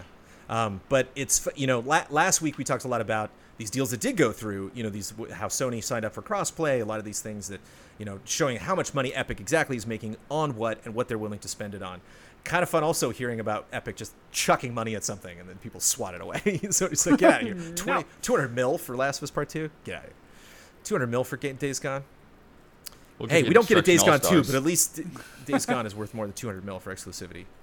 Uh, Destruction All-Stars was kind of fun. That just kind of fell off, didn't it? That was a good group stream. I mean, great good. group stream. It's, it's fun for an hour. At the time, uh, it was two hours. At, at the time that they did this, Epic, at the time of the individual tactics, uh, Epic was, quote unquote, opening conversations with Microsoft. Microsoft, according to Epic, was, quote, against what we're doing and, quote, are effectively bidding against us for content, which makes sense. I mean, they were like, they were kind of recognized them, but they were like, well, we're going to, every game that comes out, we're going to be hunting for, is it on Game Pass? Is it exclusive? Is, you know, um, so. kind of funny to, yeah. you know, is the enemy of my enemy my enemy? I kind of love when these, these deals get made. It's, it's like worth trying. Same thing with crossplay. Uh, and what we're doing. Uh, I don't know if you heard this, Damiani, but this is fun. As far as Nintendo goes, Epic noted that it would be a quote. Do you know the quote? No, but go ahead. I heard something about this. Moonshot. Yeah. Nintendo's the moonshot. The moonshot. And corporate history. They couldn't tell this, uh, you know, just by themselves. Corporate history says this is not starter. They're like, no. Which I, I imagine it in like a nineteen seventies detective drama where they go to pick up the phone and then the, the corporate history people come in and they put their finger on it. What? I was just about to call Nintendo. Yeah. It's a non-starter. It's a non-starter. Nintendo doesn't go to bed with anybody. It's true. Sony, however, we don't know. Well, have yet to, Sony, yet to be seen. However, and again, this was all when they wrote down the, uh, the individual right tactics. They we said, can penetrate yeah, Sony. We're going to do this. These, right this is the penetration we're about to do. Whether all that penetration you need, you need, happens. What's the V C D on that? Yeah. With the right value creation dynamics, we can lubricate Sony for full penetration. Save that stuff for the, for the sponsor segment. That's sponsor talk. What have you, okay? What have you done, Joe? Hey. I'm done with this segment. It's up to you how long we carry this. We on. better we be. Bail we us finished? out. Okay. All right. Bail us out, Jones. Next. Bloodworth. Look at Bloodworth's face. He's not. He's not ready to hear this kind of talk. Also this week, Baldur's Gate Dark Alliance is now available on current-gen consoles. When I say Dark Alliance, I don't mean Dark Alliance. I mean Baldur's Gate Dark Alliance, the old one. Um, yeah. You, you go get it. You can buy it on your console of well, choice for thirty bucks. For thirty bucks, which is a little overpriced if you ask Ben Moore and others. Um, uh, Damiani mentioned it, but Sega confirmed future Rakuza games, Yakuza games, not Rakuza games, although there's Yakuza? a franchise. Although there's a franchise. Yeah. That, uh, oh. That's the fusion when they come back together. Rakuza. Final Fantasy seven Remake Intergrade will be exclusive to P S five for at least six months. Something around there. Uh, Sniper so, Ghost Warriors bummer. Contracts two delayed on PlayStation five and only PlayStation five for, hmm. quote, unforeseen technical issues. Damn haptics! It's it's it's got Ian. It's got to be something so stupid, but I mean, it's almost juicy. You know, it's like, ooh, yeah. I can play that on Xbox Series X and Xbox One right now, but not a PlayStation five. Hmm. P S four version works fine. Snapper go. The next gen version, unforeseen technical issues. Uh, the black P S five DualSense, another unforeseen technical P S five issue that you couldn't. You had to deal with. You had to play in the white one for a while, and a red one comes out next month. Um, Got those which, both on pre-order, baby. Yeah, I'm gonna I knew you would. buy two of them. Damn it, dude! It, hey, wait! It's the Easy Allies colors now: red, yeah. black, and white. Yeah, that's pretty cool. Ah, oh, although it's interesting in the blog, like they had this like designer thing where there's like, and and both controllers have a blue hue to them. And, and even the original one had a blue hue, and I'm like, oh, what kind of color expert do you have to be to spot a blue hue in any of these controllers? I guess it is a slightly cool light. Hey, but it, it, just having moved into a new house, I actually have spoken to several color experts, so they're, they're out there. You know, I've yeah, I had to, actually had someone come in the house that kind of did some like mutant ability stuff to us, where they were like, I like the blue cup, and we're like, blue cup? This isn't a blue. It is. You know, it's like it's creepy. It's creepy. They changed it. Color people. It was yeah. like those people with like. Uh, what's it called? Tetrachromia or whatever, where they can see like a million colors that we can't. They're like, like those crabs. People can't. They can see like two hundred fifty-six million. Yeah. Uh, yeah. It's like Damiani with hit detection. They just have some kind of sense that like the rest of us yeah. don't. Uh, or E A, like me for smelling dead mice. E A like Play Live will be on July twenty-second. You know, around E three. no, like so secret, this is mean, but I'm so secretly happy. It's like it's so far away. It's Month like and a half I later. don't have to care about it because it's I'll like be bye. Not there. yeah, it's like well, you really don't do anything interesting anyway, so yeah. bye. Just this reminds like, me of like when quarterbacks are about to get tackled and they just you're like that. What? That's not a pass. What is that? Like. Oh, it's like the youngest kid Can't getting ignored, so it's like, I'm going to go put on my own show over here, yeah, and no one's going to come watch. The only thing that makes me nervous about it is it just shows that things, you know, could still be more spread out yeah. this summer than we want. Yeah. We'll see. So I don't want to be doing E three every week for it, two months. It's going to be a weird summer just like last, no matter what. Uh, we're getting a new Fatal Frame. Pachinko oh, slot machine. Yeah, there was. Oh, it hurts. It hurts. Joe. Uh, uh, Does Konami make Fatal Frame? Uh, no. no. A movie Nintendo's director actually been publishing. Is claiming interesting. I, I could dive in on this one. I just I, I'd be more curious to find out if anything happens to this legally after the fact. But a movie director is claiming that he created a monster in Resident Evil Village that we should, probably shouldn't go into detail in case you haven't really gotten to it yet. Um, There are a few, actually. The, I saw a thing that, that lined up a few of them. The the one the one looks pretty damn close. Mm-hmm. The others are, like, kind of close. I'm like, yeah, okay, but, like, slapping blades instead of arms. It's is like, tough that's with not, horror. That's not stuff that is so out crazy, of control. But, and, yeah, some yeah. of them it's just like, yeah, that's the same idea. Yeah. I, I believe Metallic they probably gore just has been around for, like, forty idea. years in film, so it's, like, it's kind of yeah. hard to... They probably just had down, the same idea. The same, I mean, I if they like win, it'd be fun to get into for it. Half the stuff. Compare them. Part. Oh, sure. But the thing that, that's tricky to me with this stuff is, like, okay, because he's, like, upset that they, they didn't credit him or whatever, et cetera. But it's, like, even if they did take inspiration from that film that I'd never heard of before now. Yeah, this is good for this dude because now, like, how much movie. does, like, they don't need to credit him for, like, using similar ideas. Like, it, it goes back to, like, the whole, like, Universal versus Nintendo over Donkey Kong, right? Like, oh well, you know, it's like it's a similar concept, but it's differentiated enough that yeah, it's not you, you can't copyright ideas. Thing. You can only copyright yeah. the specific expression of an idea. Yeah, if it's legally distinct, you're. Yep. Yeah, and, like, even looking at the main one, that's, like, the most. Likely, it's like I see differences right off the bat. Yeah, one of yeah. them's got arms. One of them clearly has arms. Yep. A Dragon Quest thirty-fifth anniversary live stream is announced May twenty-seventh. Woo-hoo. But and, uh, what's the big deal yeah. about it? Uh, supposedly going to announce the next Dragon Quest game, right? It's the first time in history it's ever going to be in English. Oh, I love that. What Dragon the announcement? Quest now? Yeah, like the the, the, the broadcast. Yeah. Oh. And hot off the presses, Rambo and John McClane are coming to Call of Duty. I'm assuming John McClane. They didn't say specifically John McClane, but they said Die Hard. They were like capital D, capital oh, did H, they? capital D, capital H in the tweet. I was like, is that like when I say Metroid? Like, some yeah, heroes Metroid's die hard, other heroes blah blah blah, and then they had Rambo in the front. So it's okay, like, I don't. And it's called the, the eighties tweet. Action movie bundle. So I was like, okay, you know. But there was a leak before. You're it, saying so eighties action, yeah. and then say what Die Hard, just, and don't so, put John McClane in. That'll be interesting. What but. if it's just the cop? Carl Winslow or whatever his name is. Oh, yeah, that'd be great. Welcome to the party, pal. That'd be awesome. What is his name in that? Uh, oh, no. I can't. Because he's in two as like, well. I can't look it up. Yeah. Damn. I can look it up for you. No, don't look it up for me because I should know. He says like a billion oh, times. Oh, you're right. You're right. Some heroes die hard. Others draw is, first blood. Totally. But I mean, I know what his thing was. He he was he he shot Car- a. No, it's sh- not Carl. Is it he shot Carl? a kid or whatever. So like or or oh, something. Okay. Yep. I remember. Is it Carl? Yeah. What is it? Uh, Carl is is the other character. It's Sergeant Al Powell. Al Powell, Sergeant Powell, yeah. Damn it! Yeah. I failed. Boy, I'm not upset. I'm not happy. Yeah, about yeah. That. I'm not happy so the image though. shows Rambo in a jungle, and then it has like a slash, and on the left it shows like the tower with a Nakatomi bunch of people. Plaza? Nakatomi yeah. Plaza. Let's go. Which you can see if you drive down Olympic. I see it all the time. Yeah, you see it all the time. And every time I point it out to Sophia, and she's so tired of hearing about it. I really want to see that seven eleven. I've always been seeing if I can triangulate that seven eleven, if that market's still there, that he buys the Twinkies at. Because he yeah. walks out and looks at Nakatomi, and it's like, oh, I wonder what street that is. It'd have to be down, like, Wilshire? It has to be a seven eleven. Let's pause the there. podcast and figure it out right let's now. Let's figure it out. No, let's do Love and Respect. Okay.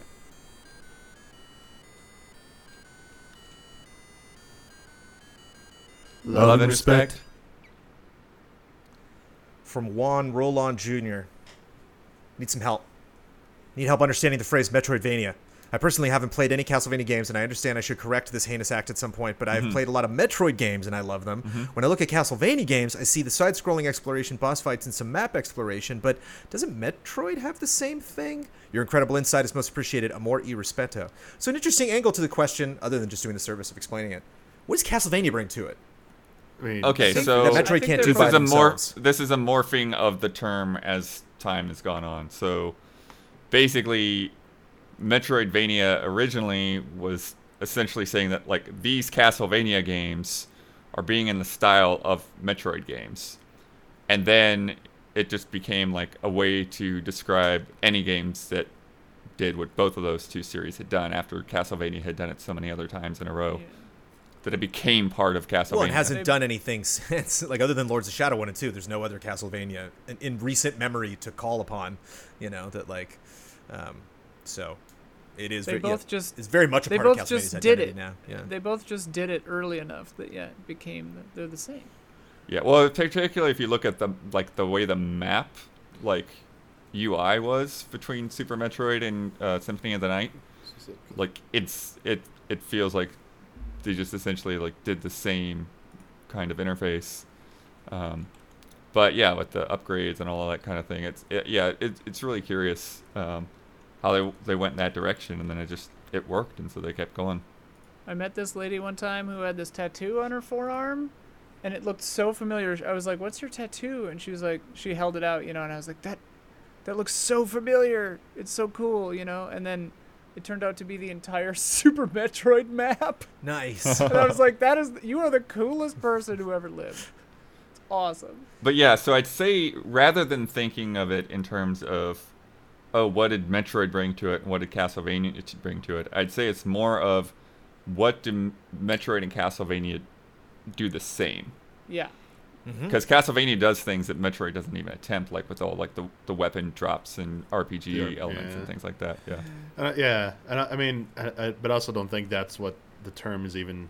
Yeah, as you said, it's not even applying to. It, it, it, I think it's more of a design. I think mm-hmm. when you say Metroidvania, it's strictly from a design standpoint. It's the design and how you progress through the game. Yeah, like getting items that let you go back and get access new areas, even though you passed them. I, yeah, I would yeah. say yeah. more yeah. recent stuff. A continuous stuff, like world Ori, map. Yeah, Ori yeah, probably leans more on the yeah. Metroid part of it than the Castlevania. Like their R P G trappings of the, the six, it's like, the yeah. Symphony of the Night, and then the three, the two trilogies. It was we breaking got, away like, from like you go, you're in a level, you go through that level. That's the only level you see. You need to beat that level to advance. It's like you can peek into another level, like, oh, you can go left or right, and you can peek into these levels, but you can only go so far before you're met with something that says you can't go any further. That, that that's yeah. whether it's an item or something else. I mean, right. early games it's items. It has since evolved, but I mean that that's all it really is. And now you must go back and find a thing to move forward. It was just yeah. challenging the linear progression of like side scrollers and like. What side scrolls had been doing forever at that point. The means of exploration. Anyone is, who ha- is the Castlevania. Has played a lot of Metroid, or hasn't Metroid. played a lot of Castlevania, or hasn't played any Castlevania, specifically Symphony of the Night on uh, for the yeah the D S and the um, Game Boy Advance, the, the other ones we're on, uh, has missed the joy, the dopamine rush of smacking something with a sword and leveling up, and the game freezes. It's like, you leveled up. That is that. the best. It's one of my favorite yeah. level ups. Midair, just go leveled up because you never like. Do you, you know, when you play Symphony, do you ever like track like how much X P you need? Like every level's like, oh, cool. No, you know, it's, it's never like I made time. it. You know, like yeah, right. It's always a good rush, um, and a good crew. These three panelists, I think, are an excellent crew to talk about Metroidvanias. These are kind of our. I mean, you know, shout out to Ben and Brad, and you know, who Brad also played sure, stuff. Yeah. Huber screams Hollow Knight every week or so. From Happy Gaming, has a game ever been ruined for you because of the community or memes surrounding it? I know we can answer that now, but let me finish. Most recently, I'm, of course, referring to the internet explosion of a certain character in R E eight being made into a dominatrix step-on-my-face mommy meme, which has become ubiquitous to the game's marketing and online presence of itself. Let's all just forget about the fact that this is a game in a spooky village and castle with scary werewolves and foreboding torture, torture dungeons. Everyone shut up. The internet wants the tall lady to step on him. And that's not even the first time Resident Evil has had this happen. Just Google Resident Evil six logo and see how many results uh. show up before there's one involving a giraffe. In another yeah. example, Bowsette became an internet sensation overnight and likely became more popular than the game they were derived from. To me, at least, these sorts of things can be fun in a vacuum. However, when they explode to the degree that they overshadow the rest of the game with their proliferation, they can ruin my perception or enjoyment of something that I haven't seen it, why, why I ha- when I haven't even started it yet. Maybe the developers will slide a little nod in there, uh, uh, in turn what was once a fun bit of snark into a reality that can't be undone. I think it makes me think of Mortal Kombat that's done that a lot in its history. Um, In the words of Cliff Blazinski on his thoughts on the R E eight hubbub, quote, I'm looking forward to that game, but I feel like it's kind of being memed out of existence before even coming out, to which point, to which he was politely asked to just let people enjoy the hot vampire. Am I wrong for wanting to enjoy a game on its own merits? Am I too sensitive to what feels like an inescapable internet hive mind that can't take anything seriously without turning it to satire? Has this ever happened to you, where your enjoyment of a game has been altered by outside influences? I mean, the meme nature, I think, is the most interesting part of this I, question. I mean, for me, like, for for me personally, the positive stuff, like like Lady D and stuff, like, that's never impacted a game in a negative way for me. Like, if people are having fun and, like, enjoying a thing and making a fun thing out of it, like, that doesn't, you know, don't, don't you don't need to take it so seriously that that can ruin it for you. I mean, for me, the the things that ruin games are the other way around, where, like, people are so, like, pushy or or... wackadoo about like their defense or constant recommendation of a game that it turns me off to it, you know. Yeah. More so. I I, I don't think it ever crosses the line. For the, in this specific instance, it didn't cross the line to becoming annoying. Um, I think it, it, it was like it was fun to see. It, it, yeah, it was mostly positive that came out of it, and people just having a good time. And I don't think it took anything away from the game for me. Like, uh, it was, like, not even in, like, my thoughts when I played the game. Yeah, but, I mean, I understand it's different for everybody. I think think I can, I, I'm trying to think of a game where it was adverse, like, meme culture. I'm, I'm struggling at the moment. I can tell you something I had no interest in and I will never be interested in because the meme culture and the fan culture around it was so annoying, and it was more in person annoying than just online annoying, was, was Homestuck or whatever the heck it was called. Like... I, I don't know enough about it. It was just these fans with these horns or whatever that like like kind of like gothic horn creature things, and it was wildly popular on the internet. But any convention you go to, they would like just be almost borderline har- like harassers, like in terms of like just being so large and kind of like disruptive and and like. I don't know what you're talking about. Yeah, yeah I don't know. You, you have the internet right in front of you. You could. um, I, I'm not sure I should. I mean. I, I, I mean, it's not inappropriate or anything like that. It's like a oh. webcomic series, and like it might oh. actually be really freaking good. But it's just Home like Star? the home. No, not Homestar Runner. Uh, it's. Uh, oh, break my heart. That, been, that community was. Yeah, I was like, picking oh, wait, on people. Are the Homestar Runner people weird. Here. Homestuck. I don't know if Homestuck's got the clout. It's called ho- ho- it's Homestuck. Uh, yeah, it's Homestuck. Homestuck is a webcomic comic written, illustrated, animated by American author and artist Andrew Hussey. Uh, but yeah, there's like some characters from this that people used to always cosplay, and it seemed like cool. Like cosplay communities are awesome. Like showing your enthusiasm is awesome, but they get so rowdy and rambunctious and like cause issues at conventions that they were getting in trouble. That like I was like I never I have no interest in this series now because you've been so off-putting to me. But also to your point, Ian, when some when uh, when gatekeeping or communities get a little pushy and like those memes reinforce that kind of yeah. more like toxic view, that can get really annoying. Like what we went through, you know, a little bit with Star Wars with the films recently, the the sequel trilogy, or you know, in any like of the, the geek community is one that happens where people are like, oh, if you're not this, you're not a real fan, like that, and then like right. people make memes around that, like you didn't know this, haha. It's like that. It, it when you, especially when you're being serious, that like gets so. That's such a turnoff. I just trying to struggle to remember that happened in the game series, honestly, to that I mean, extent. It was yeah. so bad. The one that comes to mind is like Nier Automata. I'm like, I got every ending. Leave me alone. Like, I played it. Shut up. I've dodged games before because I've just been like, ah, I don't really know if I like the discourse around this, but I can't think of like a game I really wanted to play that I was like, well, I'm not playing it now. Or something that I was playing and enjoying, but was like, nah, people are being weird about and it. And also like with, with, with Resident Evil specifically, like... Oh, like Lady Dimitrescu, like they. Uh, oh yeah, Rick and Morty. There you go. That's one. But, like, that's one. That's yeah. yeah. But um, like Resident Evil's always had like a little bit of that thirst. You know, it's it's always been oh, kind sure. of a sexy franchise. Oh, I, I feel like yeah, I can't blame any P R for not just completely leaping on that bandwagon and being like, oh my oh, god, yeah. we did it. Because every any game that you're making, even if you're a big company like Capcom with a franchise like Resident Evil, there's no guarantee that anybody's going to care, and that doesn't necessarily mean like your game's not going to get sales or they're going to be speaking about it negatively. But it's just like you can see what the games are that everybody's talking about. Yeah. Um, and some games and like League of Legends they... are just always going to be huge, but like other games need to like own the year. You know, they need to come in and be the thing that everybody's talking about. So like yeah. whatever it takes, whether it's like but I don't unless it's like executives to... harassing people like that that you don't want. But you know, yeah. any kind of weird direction they can take your branding uh, if it's positive and it's you know they were infatuated with this woman. Well, and to address the second part of about like developers then changing the product to to include the meme or whatever like. I don't see any evidence of that in, in Resident Evil eight anyway. Oh, yeah. Like, like, they just had that game and then discovered that everyone loved Lady D, so they were like, all right, like, go for it, you know. I saw their, tw- I saw their, their uh, we had a Twitter bet. They leaned into it. The the bet in question, the, oh, the sure. tweet in question but not was in them game. being like, yeah, yeah, look yeah, at that right. ass. That's yeah, social no. media. I mean, that's their but job. But not in game. That's I mean, like, that's, yeah, that's, that's good absolutely social fair media. Game. yeah. yeah. Yeah, I can't think of anything off the top of my head where...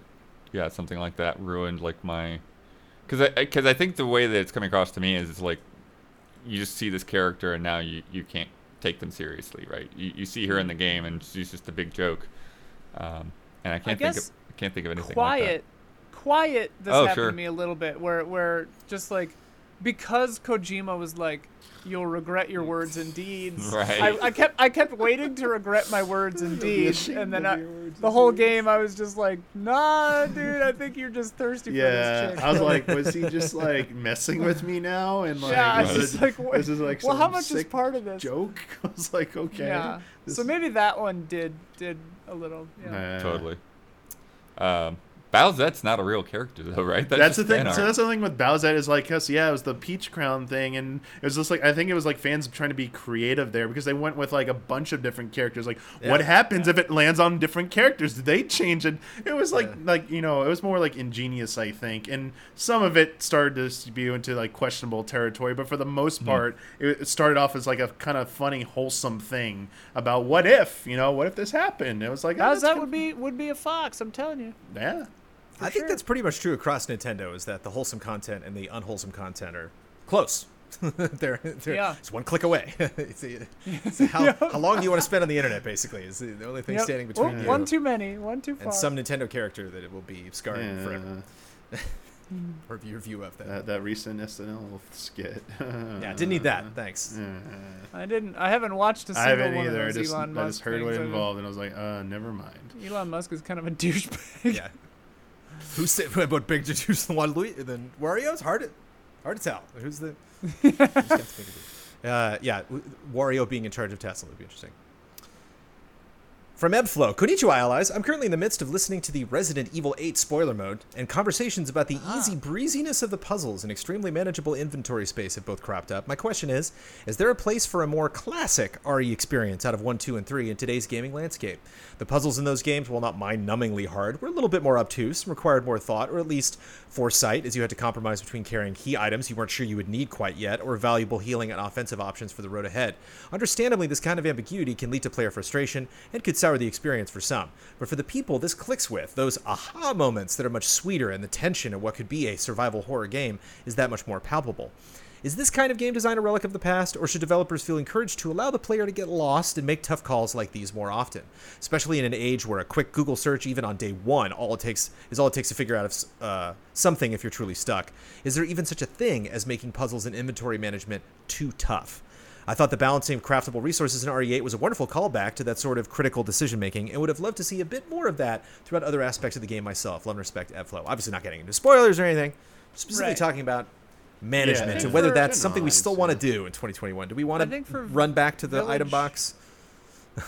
I think for Village, they were erring on the side of flow and like keeping the game moving. And so I think that they didn't want to bog it down and, and risk anyone getting stuck. At, at the risk of losing the people who like more classic puzzle stuff. I said this in the in the spoiler mode, but I would love to see Resident Evil do what Silent Hill has done in the past, which has... Silent Hill three has this, for example, like a, a gameplay difficulty and a puzzle difficulty setting. So you, so if you like oh, right. hard puzzles, you can say, like, give me the hard puzzles, which basically just, like, make the poem more obscure or whatever like the clue is, you know. So yeah, the Tomb Raider, the last Tomb Raider game did that thing where, I forget what the different things were, but like combat and exploration and puzzles were like separate oh, difficulty yeah. settings that you could do.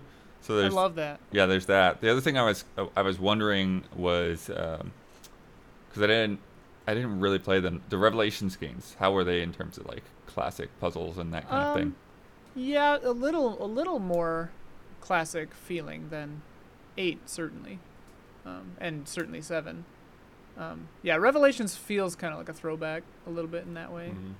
I like Revelations two a lot. I haven't played it's one. It's been so long since I played those yeah, games. Yeah, it's been a while, I but I, I do remember having to, like, push some stuff. Yeah, like, the push stuff is fine. Like, even, like, because I replay R E four a lot. Like, even R E four has... The, the, it's just like the type of puzzles what what they do, like the ones where like the, the, the hanging painting one where you have to like flip them so a yeah. certain amount of people are hanging. It's like it's straightforward. It's like make it so six people are dead or stuff. Like that mm. stuff's always like fine. I, I think it's the you said Ian, it's pacing and spacing of them.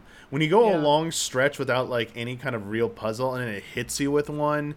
and then that's it, and then you go for a while without it. I, I don't like that. I like a game to prepare me in the first hour. This is pretty much what you can expect. You can add new layers onto it, but like don't throw something significantly, radically different that shifts the pacing of the game.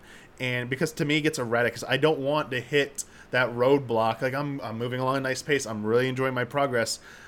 I don't want to have to, like, all of a sudden something new is thrown at me that, like, pumps those brakes. I'm like, oh, no, I'm not liking this. Whereas, like, R E two and R E three Remake, from the very get-go, you're dealing with inventory management. The game, it's yeah. about that. And, like, you're trained from the very beginning, you're going to have to deal with this. Same with R E seven. For whatever reason, R E two, because it's also based on the older ones, I was just, I was more accepting of that. It, it, it feels fine when it's, like, it's not so much... It is a bit of a puzzle. It's like, oh, you you got to come back here with the right things because you don't have the right thing right now and you don't have enough space, so I got to make your way back. But w- it crosses the line when it's, like, such a confusing layout on top yeah. of that that, like, you start getting lost. Like, Heisenberg's part, sorry, you know, was, like, yeah. That That's was where it's almost starting one. to cross the line, but... I, I, I, I concede I was very tired and I just got my second COVID shot. Finishing that part and replaying it, it's much more smooth. So, like, I don't think eight ever really suffered from that problem. It was just a me problem at one part. Well, and what something that Resident Evil does, maybe better than, like, Silent Hill and stuff, that I really appreciate is a good mix. Like you said, the spacing uh, of the puzzles is really interesting. But Resident Evil does a really cool thing where they, like, kind of the the looming threat of a puzzle is on your over your head for a while sometimes. Like in seven, a great example is like, how do you get the shotgun? Like, you know, you have to deal yeah. with that for a long time. And like in all of almost all of them, there's some statue you got to put something on, and you see the statue or you see the painting you have to exactly. do something to, but you're, you're missing the, the the crest you have to put in there, you know. And like that's a that's a an ongoing thing that you're considering. And in the older games, you have to leave space for that in your inventory and then go back there. In this one, the key items are on their own thing, so it's less of a threat. I like there, the Resident Evil usually does it the best when you need those items to progress. So, like, you know you're going the right way when you're getting those things. Like, that's how yeah. it informs it, and I love that. And it, it, it does that really well at times. And those, I think that's what makes a stronger Resident Evil game. But I also yeah. equally like when they do put some of that puzzle stuff behind optional stuff as well. Yeah, yeah. So, yeah. like, it keeps you guessing. Like, oh, that was even required to beat this part. Oh, this is pretty cool. Yeah, like the little pinball ones aren't um, yeah. required at all. Yeah. And those are yeah. fun because you can't cheat those on a way back in. Like, there's some puzzles, like the the past words stay the same and everything. So you're just like, ah, I just run up to the wall and just, uh, you know, oh five, oh four, whatever. And uh but those things, you got to get good at those. You got to remember, like, all right, the mm-hmm. ball drops down to this thing and then I got to wind it around. Mm-hmm. So it's kind of fun even yeah. on like the eighth playthrough. You're like, oh no, the the you know, the uh the castle one, damn money. Or yeah, the one yeah um the factory one. That one was tricky. Uh, that was the only one I didn't find the ball for. Time for bets. Next week's bet, Days Gone, launches on P C on May eighteenth. When we record the podcast on May twentieth, how many positive reviews will it have on Steam? How many, you know, now what ranking will it be at, overwhelmingly or very or whatever? Just how many of those reviews will be positive of its Steam reviews? Uh, Ian? three thousand three hundred twelve. Okay. Damiani? fifteen hundred. Mm. Bloodworth? four thousand two hundred twenty-one. Oh. Ooh, I almost put four thousand. You got the high. I feel good about that in case it blows up. I just did four thousand, so. Um, Ooh, feels good. All yeah. right, we got the low locked in. Okay, mm-hmm. okay. This week's bet, Assassin's Creed Valhalla, Wrath of the Druids, launched uh, this past week. I want to know how long that first cutscene was, and I thought it was going to be when I got to the new area. And I feel comfortable in my selection of this, but um, two things I was nervous about, like what is the first cutscene? Is it going to be hard to discern? Uh, am I going to be able to talk in this cutscene? So that's going to be kind of tricky. It's like, well, how long is it until they give me the option? And then it's really pausing it. Do we want to consider stuff? I went to a person at the dock in my homestead.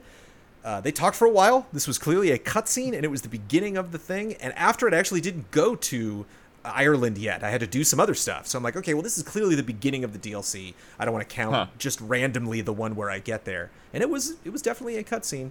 Um, and it was definitely a longer one. Ben Moore bet three minutes. Ian Hank bet one minute, twelve seconds. Bloodworth bet two minutes, twenty-one seconds. And I bet one minute, twenty seconds. Again, this is the first cutscene of Wrath of the Druids. One minute and forty seconds. Damn I will play this at the end of this podcast if you want to listen to it to make sure. Or you can vote for yourself whether you think this is officially the first cutscene. But, I mean, you, you boot up the game, and it's like, Wrath of the Druid, you want to play it? Talk to that person. I talked to that person. That person talked to me for a minute and forty seconds. Blood, you almost won this by a second. Oh. I was at one twenty. Oh, no, I would have been at one. Yes, wait. I was at one twenty. You were at two twenty. So if it's at one forty, two twenty-one. So if it's at one forty, I am twenty seconds away, whereas you were forty, forty-one seconds away, right? Yes, right? Never mind. You weren't close at all. The way you explain that, we have no idea, Jones. Jones, bad math. Final scores now. Jovial Penguins, eleven. My babies! Hiya, Max. Remember me? I'm Fred's hand. Vociferous Beavers, ten. Nom, nom, nom, nom, nom, nom, nom. Let me tell you about patreon.com slash easyallies. I don't know if you could feel, Ian, the energy when we recorded that Resident Evil spoiler mode. I was, I was, oh, I was bursting losing at the my seams marbles. To talk about. We were, Resident we were Evil. All trying to scream over each other. was, I worried that it would be unlistenable. We had a first. meeting a couple like, days before we recorded it, and like you, it, was, it started to like it's like when a bandage opens up and they start bleeding again. You're just like, wait, wait, stop! you know, like put a put a thumb in the dike. Like no, like we save this for the spoiler mode. Because that was it. I mean, that was like none of us knew how the other people. You know, I said I thought the ending was kind of weird. It was like, oh, you could feel the, the emotional ripples going through the crowd. So it was a um, a dynamite conversation. A game I was so curious what the other allies thought of, and um, varied opinions across the board. Um, and uh, yeah, fun but exclusive. Uh, if you listen to this podcast, you're getting it on Sunday. If you are not a patron of Easy Allies, that and all the other spoiler modes we've done are behind that brutal one dollar paywall. If you want, if you want to get all of that content, very fair one dollar paywall minimum. Um, yeah, if you want to, if you want to jump in, you get that and a lot of other fun exclusive shows. But that one was really good. That one I could tell. I was like, there's some kind of energy because we were oof. Um, doesn't always happen, but uh, we're all going to be dialed in on that. Six people on that spoiler mode. It's a lot of voices. Uh, at the very top of our Patreon is our shout out tier. Um, shout out to Nick before I even get into any of these names, who actually was a yeah. patron, who actually was at the shout out tier last week, but we did not give a shout out to them. Ian, you're going first. I'm going after you. Damiani going after me, and Blood, you're going after Damiani as we shout out these wonderful patrons at our top tier, patreon.com slash easy allies. Shout out to Caleb Togi Crawford, Edsker, So I'm Spider, So What, El Thanis, Eds, Ezdocal, Greg the Dark Knight Kettering, and Nick. Shout, shout out. out. Shout out. Shout out. You like waited and you, you did it on one podcast earlier. You, know, know, you picked up on what I was doing. You're paying too close attention yeah, to me. Yeah. This is work moderating this podcast. Let me have my fun. Jeez. All right, all right. End of the shout out segment. Well, I get the last laugh because I get to end this podcast, you hear? I get to promote an Easy Eyes video I'd like to promote. I get the final word on anything I disagreed with, want to reiterate, or just popped into my head. And I get to sign off with my trademark sign off. Hey, I'm going to start with the final word. I enjoyed this podcast. That's what they thanks to all of you. It was great. There was a lot of other crazy things. There's Hall of Fame. My math was bad. You know, I brought up the the uh, court case two weeks in a row. I don't know nothing about law, and all of you were just you, you treated me very well as moderator. I just felt good talking about all these issues. And I just want to share that. I had a good time moderating this podcast. Next Wednesday morning at ten a.m., I'm going to begin Mass Effect One. I am most likely going to start playing Mass Effect two after I'm done with Mass Effect one, and then Mass Effect three when I'm done with Mass Effect two. But I don't know. We'll see. Let's take one game at a time. That is going to be a full playthrough from me on twitch.tv slash easyallies. Wednesdays at ten a.m. is when I'm going to start that. I will maybe do it again on Saturdays mornings, or I will maybe do Saturday mornings, which is my other stream time that's worked out for me, and Animal Crossing and other things. If Wednesday doesn't work out, if I have to cancel that or something, I'll try to pick those up on Saturdays. Uh, just stream for two hours. I might extend that. I don't know. Got a lot of Mass Effect to play is basically what I'm saying. Looking forward. This is going to be my first time ever diving into yeah, any of those time, games. Yeah, you're not going to be at it for a long time. Not going to get a lot. Of, speaking of long cutscenes, I'm just going to be probably listening to a lot of people talking on Wednesday. But uh, very excited about that. Um, and cheers.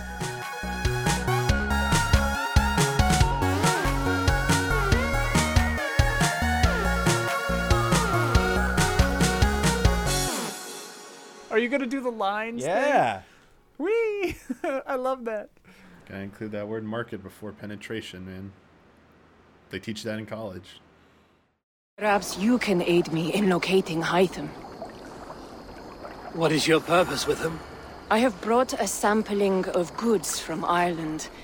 That is, if I can bring my ships to dock. Azar! I see you've met Eivor Wolfkist. Ah, so you are Eivor. In fact, I bring you a message from Ireland. I know no one in Ireland.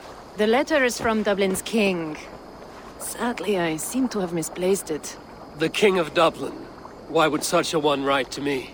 He wishes to expand trade to England. The purpose of my bringing goods here. Azar is from the east, but lives in Ireland now. But in matters of trade, Azar, your king should petition Randvi. He claims to know Eivor. He asked me to accompany you on the trip there. I know no king, and I'm certainly not about to journey to Ireland. But first, Azar, you must build a trading post. In fact, where is your trade ship? Ah, yes. An unfortunate incident, most concerning. Trading rivals have blocked the river and thus my goods. A blocked river hurts all Ravensthorpe. Stay, I will put things right. As you see, Eivor is a person of action. Find me later, when the river is safely clear. Of course, my friend. I thank you, Eivor. I will find the king's letter in the meantime. You keep insisting that I know an Irish king. It is a fantasy.